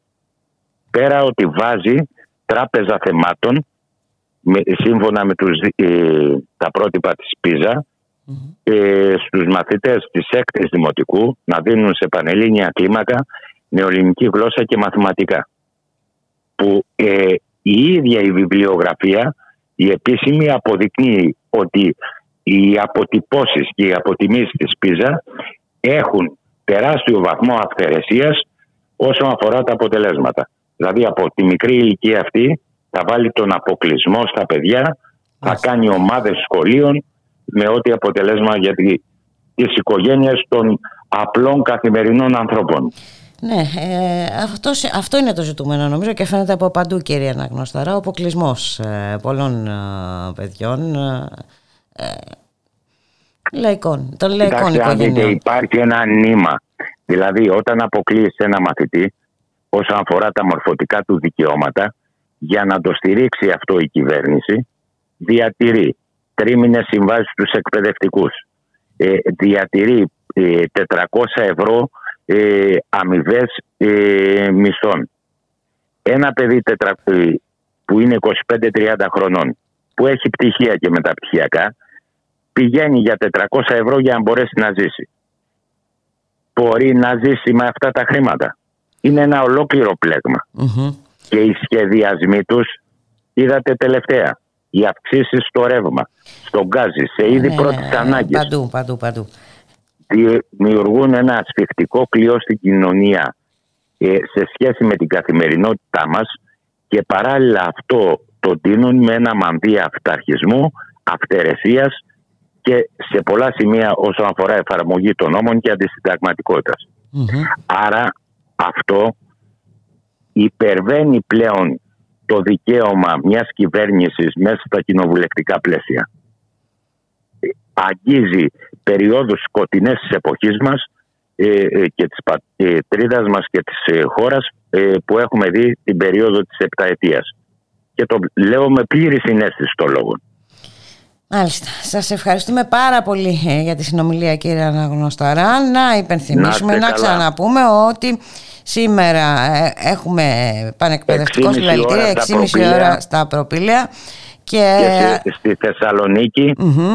Έχουμε στο Ηράκλειο, έτσι. Και... Στο Ηράκλειο, στην στα Πάτρα, Χανιά. Ε, στα Χανιά, σε ε, πάρα πολλές πόλεις της Ελλάδας. Ε, είναι ο πρώτος σταθμός. Χρειάζεται να υπάρχει μια συνολική αντιπαράθεση για και να χρειάζεται να υπάρξει και συνέχεια. Ε, να υπερασπίσουμε ότι είναι το μέλλον του τόπου. Το μέλλον του τόπου είναι τα παιδιά. Το παιδί του Μητσοτάκη πήγε στο Γέιλ τα δικά μας παιδιά όμως πολεμούν με τους γονείς τους για να επιβιώσουν και να σπουδάσουν. Αυτό υπερασπίζουμε σήμερα. Να σας ευχαριστήσουμε πάρα πολύ. Καλή συνέχεια. Και εγώ να, είστε, καλά.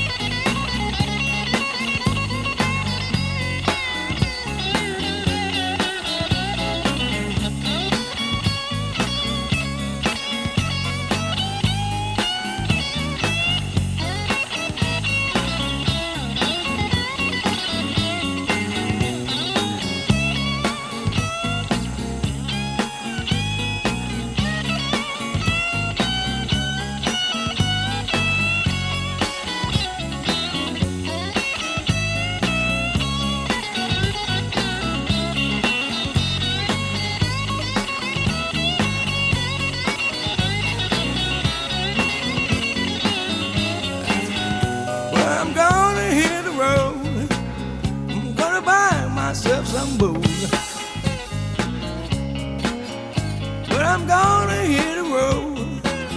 I'm gonna buy myself some booze. I can live the life of easy. And oh, because of you. Well, I'm sorry, I'm so sorry, baby. You know I've got my troubles too. Well, so I believe my time alone.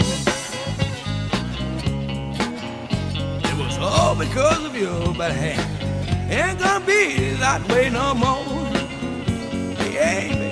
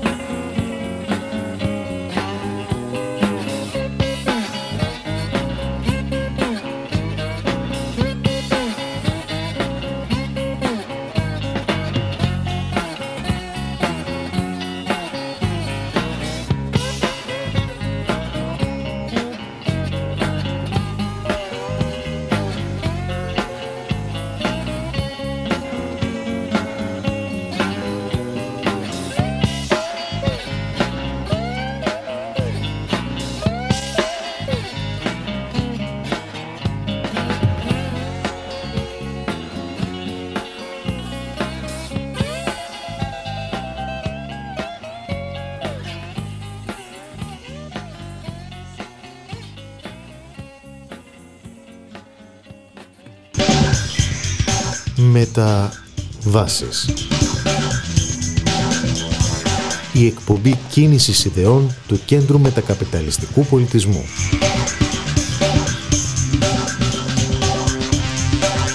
Κάθε Τετάρτη από τις 4 έως τις 5 και μισή το απόγευμα από το Ράδιο Μέρα.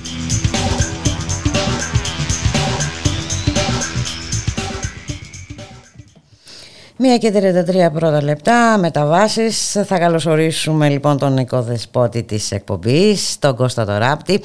Γεια σου Κώστα, καλό μεσημέρι. Εδώ οι μεταβάσεις, καλό μεσημέρι.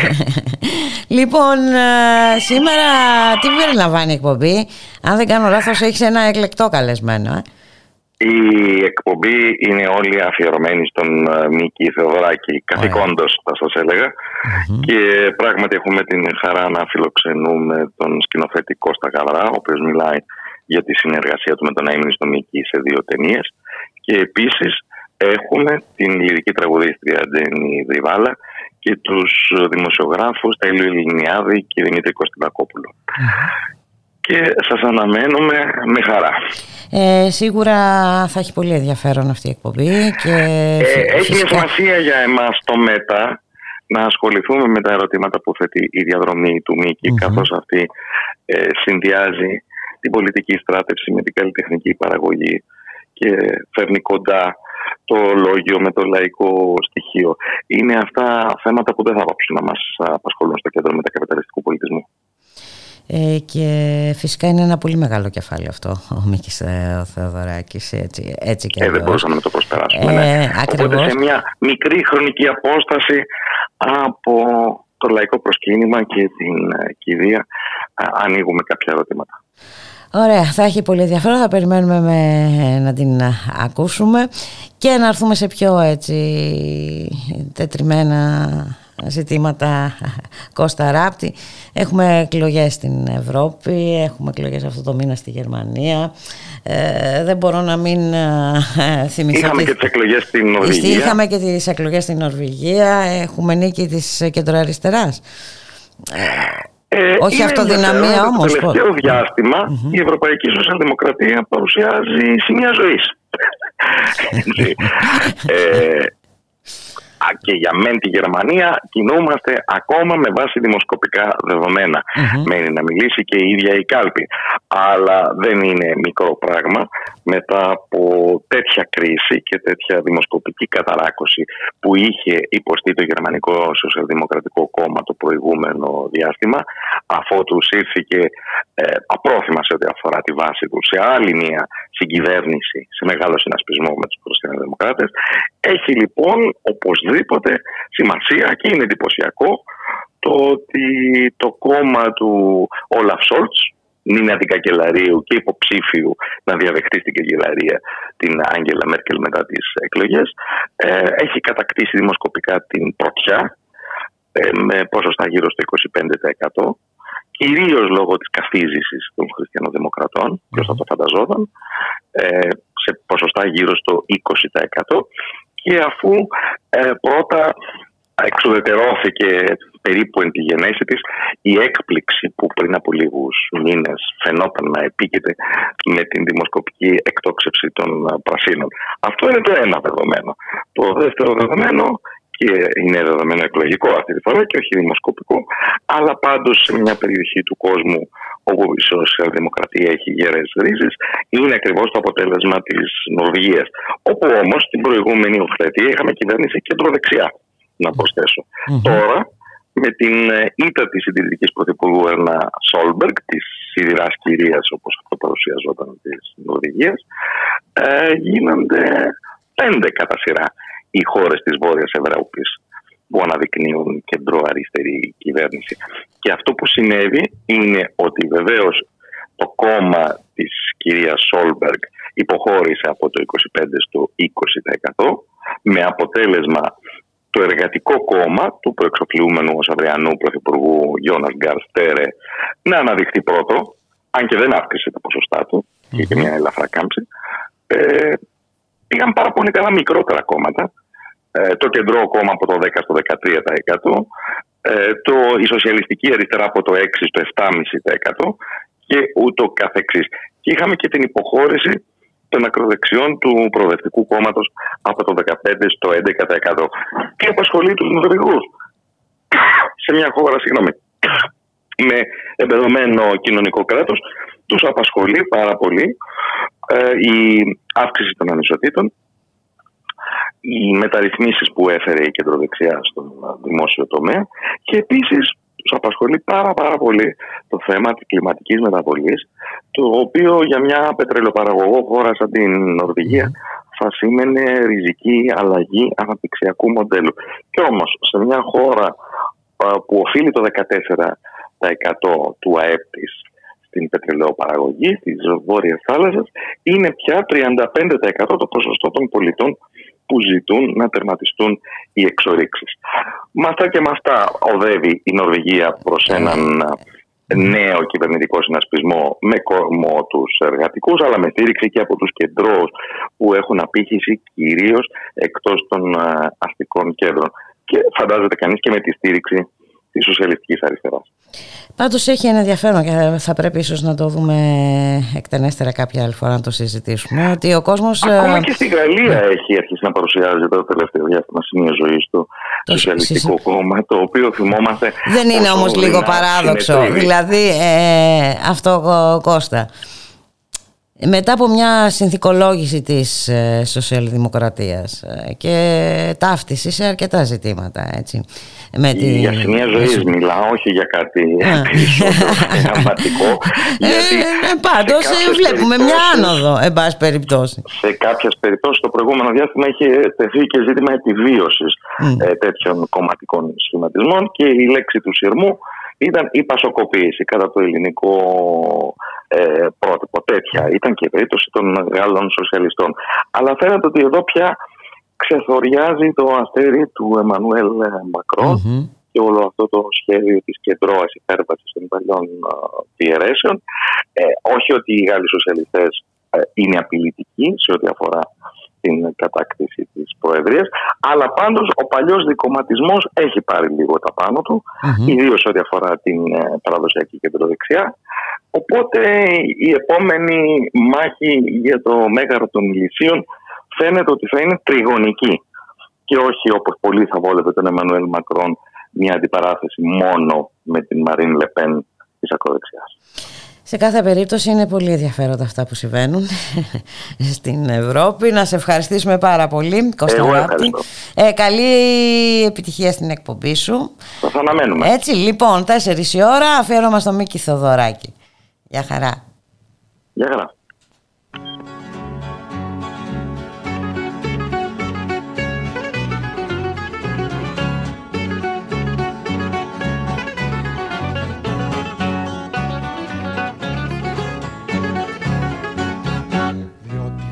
Είναι μορφωθήν προς τα υποδείξεις Πέρα από το γαλάζιο κύμα, τον γαλάζιο ουρανό Μια μανούλα περιμένει χρόνια τώρα να τη δω Μια μανούλα περιμένει χρόνια τώρα να τη δω Πέρα από το γαλάζιο κύμα, τον γαλάζιο ουρανό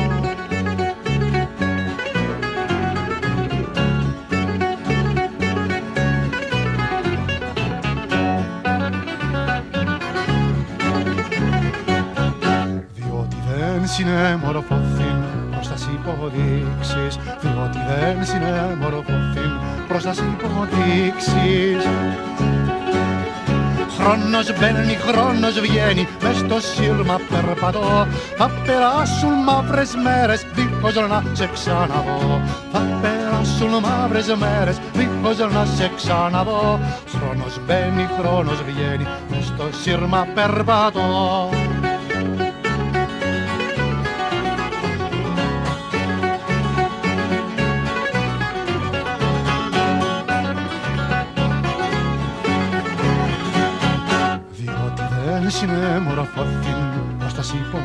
υποδείξεις διότι δεν συνεμορφωθήν προς τα υποδείξεις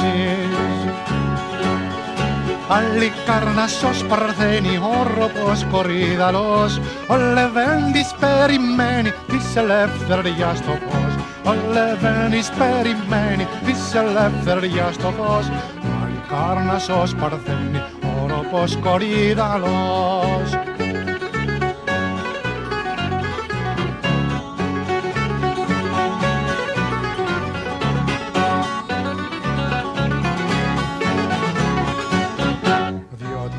συνεμορφωθήν προς τα υποδείξεις διότι δεν συνεμορφωθήν προς τα υποδείξεις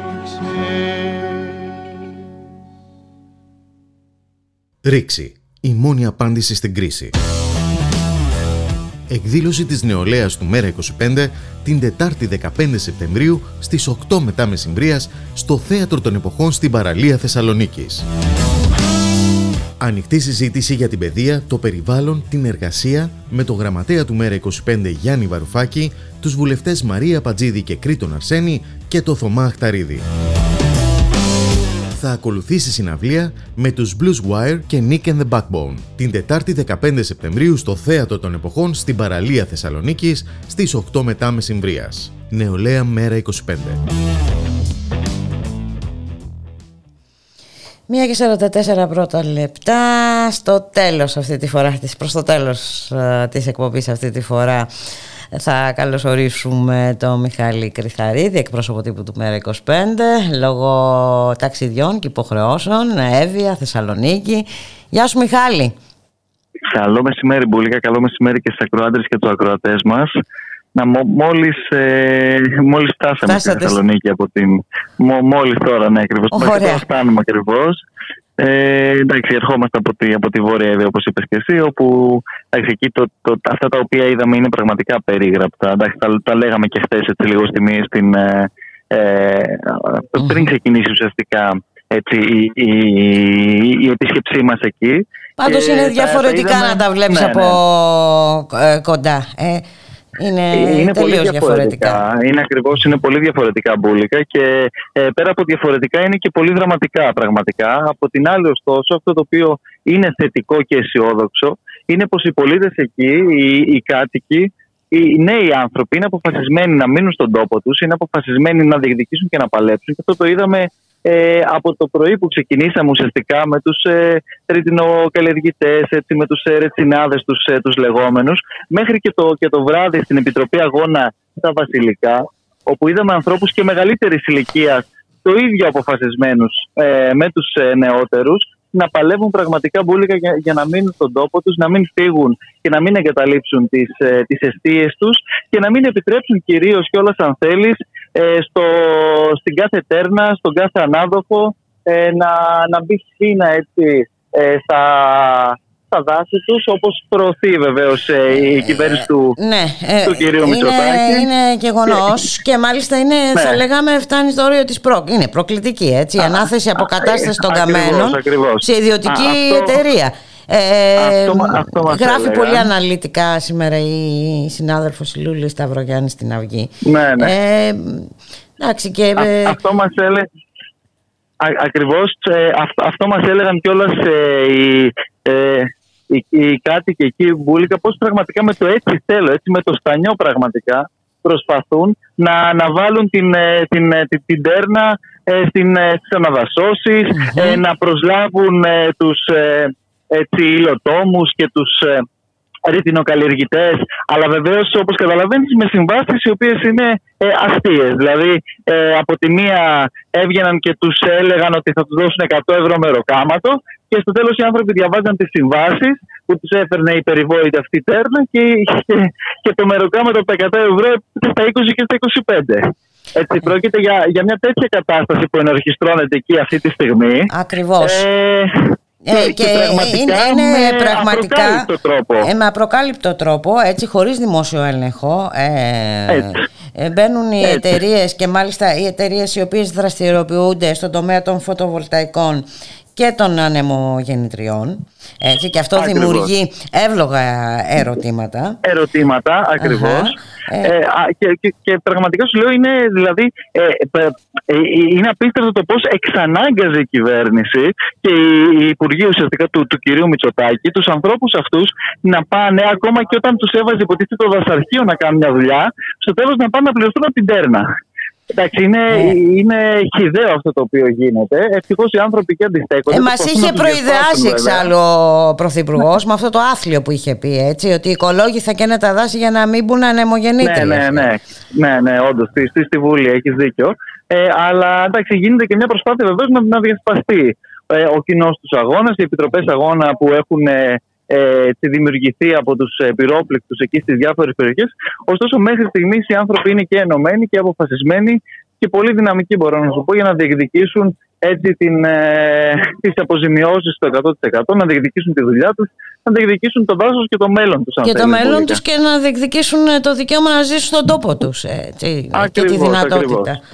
Ε, Και, και γι' αυτό ναι. μας είπαν κιόλας ότι λύσεις ε, πραγματικά υπάρχουν και ρεαλιστικές λύσεις ε, οι οποίες θα μπορούσαν όντως να, να τους κρατήσουν εκεί στην περιοχή διότι πρόκειται για πολλούς πέρα από ε, ρητινοκαλλιεργητές. Είναι και οι, ε, οι άνθρωποι που δουλεύουν στα λεωτριβία, είναι οι μελισσοκόμοι, είναι μια σειρά πραγματικά από, από έτσι, κλάδους και κυρίως ανθρώπους από τον αγροτικό τομέα, από τον πρωτογενή τομέα της, ε, της παραγωγής. Αλλά το ζήτημα είναι ότι δεν υπάρχει πολιτική βούληση η οποία προσπαθεί έτσι με κάθε τρόπο ε, να τους ε, ε, αποκόψει από το φυσικό τους χώρο, να τους εκδιώξει ακόμα περισσότερο για να μπορέσουν έτσι κάποιοι ε, επιτίδιοι να κάνουν, κάνουν ε, τις τη δουλειά δουλίτσες τους, τους. όπως ε, ξέρουν. Ναι, ναι, Ακριβώς. ναι, ναι, για να αποκομίσουν τα κέρδη που επιδιώκουν. Ναι. Εντάξει, γνωστό το έργο. Σήμερα λοιπόν έχουμε Ναι, και ναι, μια και εκδήλωση. στη- χιλιοπεγμένο. Χιλιοπεγμένο. ε, έχουμε μια εκδήλωση λοιπόν της νεολαίας έτσι, στην ε, Θεσσαλονίκη. Ακριβώς. Για πες μας Στις- λίγα στις πραγματάκια. 8, ε, η εκδήλωση θα, θα γίνει στο, στον κήπο έτσι, των, ε, των εποχών, στο θέατρο των εποχών, συγγνώμη, στη Νέα Παραλία, ε, όπου θα, θα κάνει βεβαίως παρέμβαση και ο γραμματέας του ΜΕΡΑ25, ο Γιάννης Βαρουφάκη, η Μαρία Παντζίδη, ο Κρήτονας ο Αρσένης και ο συντονιστής νεολαία ο Ρωμά Αχαρίδη. Τα θέματα έτσι, που θα συζητηθούν ε, είναι για το, για, για, για το περιβάλλον, έτσι, για την ε, εκπαίδευση ε, και για την εργασία. Και βεβαίως μετά θα ακολουθήσει και μια πολύ ωραία συναυλία ε, για όσους ξέρουν εδώ και από την πόλη και τα, ε, τα συγκροτήματα τα τοπικά, όπου νομίζω πραγματικά θα περάσουμε έτσι μια πολύ όμορφη και ευχάριστη βραδιά στη, στη Νέα Παραλία Θεσσαλονίκης. Ενώ πριν θα προηγηθεί και μια συνάντηση του γραμματέα του, του ΜΕΡΑ25 με το ε, Σωματείο των Εργαζομένων έτσι στο νερό, με την ΕΙΑΘ. Την πολύπαθη και αυτή. Έτσι. Ε, Α, η ΕΙΑΘ με όλους ναι. τους αγώνες που έχουν δώσει εδώ και οι κάτοικοι και οι εργαζόμενοι που συνεχίζουν βεβαίως να απαρνιούνται την, ε, την ιδιωτικοποίηση και το ξεπούλημα βούλικα. Ε, Μιχάλη Κρυθαρή, θα ήθελα να σχολιάσουμε ένα ζήτημα το οποίο έθιξα εγώ στην εισαγωγή μου και το θεωρώ πάρα πολύ σοβαρό. Και αναφέρομαι στη δημοσίευση από το site Το Mea Mea Culpa. Culpa ναι, ναι, Ναι, των ναι. ονομάτων παιδιών που φοιτούν σε νηπιαγωγείο ε, Ναι, ναι. ε, για να σπείρει επί της ουσίας ρατσιστικό μίσος έτσι, και την, ε, ε, την αναδημοσίευση από τον Κωνσταντίνο Μπογδάνο τον Κυβερνητικό βουλευτή. κυβερνητικό βουλευτή Ακριβώς. ε, πρόκειται περί μιας α, αθλειότητας και το θέμα είναι Ναι, ναι. ότι αυτός ο, δεν καλείται από κανέναν α, να δώσει εξηγήσεις. Έτσι, Ε, και, έχεις και, απόλυτο και αν είναι δίκιο. δυνατόν να, να, να- τη, τη, τη στιγμή που υιοθετεί έτσι επί της ουσίας η υιοθέτηση είναι αυτό ναζιστικών α, Ναι, ναι. αθλειοτήτων να παραμένει Ναι, ναι. στη θέση του. Έχεις απόλυτο δίκιο. Πρόκειται για καθαρά χρυσαυγήτικες πρακτικές. Τις είχαμε δει. Το, είχαμε, το είχε δυστυχώς. ζητήσει άλλος. Μην Α, ξεχνάμε ότι ακριβώς. αυτό ζήταγε η Χρυσή Αυγή. ε, να δημοσιεύονται Ακριβώς, ακριβώς, ε, ακριβώς. κατάλογοι με μαθητές ε, ε, με με όσους φοιτούν στα νηπιαγωγεία και στα... ε, Ναι, ναι, ναι, και, και στους στα σχολεία. βρεφονιπιακούς και Ε, παιδικούς βέβαια, σταθμούς για να δούμε ποια, πόσα είναι τα, τα αλλοδαπά παιδιά. Ναι, κοιτάξτε, Μπου- Μπούλικα πραγματικά ε, σοκαριστικό και ανατριχιαστικό ε, δεν είναι ο κατάλογος, αλλά πραγματικά η, α, αυτή η λογική και οι τακτικές που βλέπουν τον συγκεκριμένο κυβερνητικό βουλευτή, ο οποίος δεν μπορεί να κρύβεται βεβαίως πίσω από το ότι το site δεν ήταν δικό του, είναι της γυναίκας του και όλα αυτά τα οποία ακούμε, ή από τις ακόμα μεγαλύτερες αν θες αφιλιότητες όπου κατέβασε το site τελικά τη λίστα χωρίς να πει βεβαίως τίποτα ε, και να απειλεί με μηνύσεις και αγωγές σε δημοσιογράφους, πολίτες Που, που και το το καθεξής. ανέδειξαν Ε, το ζήτημα, ναι. Ακριβώς. Κάποια στιγμή πρέπει ε, ο κύριος Μητσοτάκης και η κυβέρνηση να πάρουν σαφή θέση. Δεν γίνεται να έχουν στις τάξεις τους ε, λέγοντας παράλληλα ότι πρόκειται για ένα φιλελεύθερο κόμμα. Που εντάξει, βέβαια, ποιος το πιστεύει αυτό, αλλά εν πάση περιπτώσει, ακόμα και, και στα λόγια δεν μπορεί να μένει ένας τέτοιος άνθρωπος που πραγματικά πρεσβεύει και ακολουθεί πλέον με κάθε επισημότητα, θα έλεγα, τέτοιες χρυσαυγήτικες τακτικές και πρακτικές. Θα πρέπει να τον αποπέμψει ο κ. Μητσοτάκης, να τον διαγράψει από την κοινοβουλευτική του ομάδα, για να μην σου πω μπουλίκο ότι θα έπρεπε ακόμα και ο πρόεδρος της Βουλής να λάβει και αυτός πειθαρχικά μέτρα σε βάρος ενός βουλευτή του Ελληνικού Κοινοβουλίου, ο οποίος ακολουθεί και δημοσιεύει τέτοιες πρακτικές. Έτσι ακριβώς υποδαβλίζοντας το, το ρατσιστικό ε, ναι. ρατσιστικά και, και αυτά τα οποία είχαμε δει τα προηγούμενα χρόνια με τα, με, με, με τα τάγματα εφόδου, με όλο αυτό το, έτσι, το, ε, τα, τα πογκρόμ και όλη αυτή την, την αθλειότητα την οποία ευτυχώς αφήσαμε πίσω μας σε μεγάλο βαθμό και σε καμία ναι, περίπτωση δεν αφήσουμε ναι, Αλλά βλέπουμε ότι υπάρχουν δίπλα μας. Βέβαια, βέβαια. και γι' αυτό δεν πρέπει να αφήσουμε μπουλικα κανέναν κύριο Μπογδάνο έτσι να σηκώσει ε, τέτοιου τύπου ανάστημα, διότι αλλιώς θα τους βρούμε όπως τους είχαμε βρει και τότε μπροστά μας. Έτσι ακριβώς είναι, Μιχάλη Κρυθαρίδη. Δεν ξέρω αν θέλεις να προσθέσεις κάτι άλλο.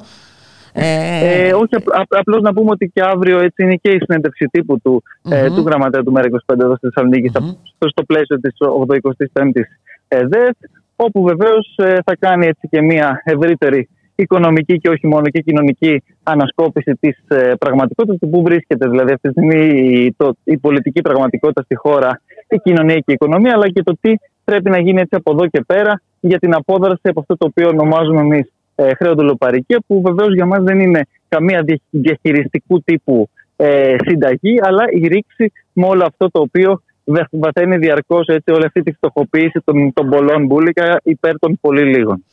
Να σε ευχαριστήσουμε πάρα πολύ Μιχάλη Κρυθαρίδη. Σίγουρα ε, ελπίζω αύριο να έχουμε τον χρόνο και να τα πούμε και εκτενέστερα. Και, εκτενέστερα, βέβαια. Και εδώ είμαστε, θα τα λέμε. Έτσι κι αλλιώς, να σε ευχαριστήσουμε πάρα πολύ. Καλή επιτυχία στην. Τους ακροατές μας το βράδυ. Ναι, ναι, στην απόψινή εκδήλωση. Για ξαναπες μας που είναι. Στις 8 η ώρα στο, στο θέατρο των εποχών είναι ουσιαστικά στη Νέα Παραλία μετά το Λευκό Πύργο προς το, το Μέγαρο Μουσικής. Ωραία. Καλά να περάσετε. Θα, θα βρουν και τα σχετικά και στο Facebook και στο site του ΜΕΡΑ25 και θα περάσουμε καλά γιατί θα υπάρξει έτσι και, και συναυλία μετά. Οπότε νομίζω ότι θα είναι, θα είναι πολύ ωραία. Ωραία. Θα είναι, σίγουρα θα είναι πολύ ωραία. Βοηθάει και ο καιρός, ε. Ναι, ναι, όχι. Ο καιρός είναι φανταστικός. Ωραία. Να είσαστε καλά, καλά να περάσετε και τα λέμε. Γεια, χαρά. Γεια. Καλό μεσημέρι. Γεια χαρά.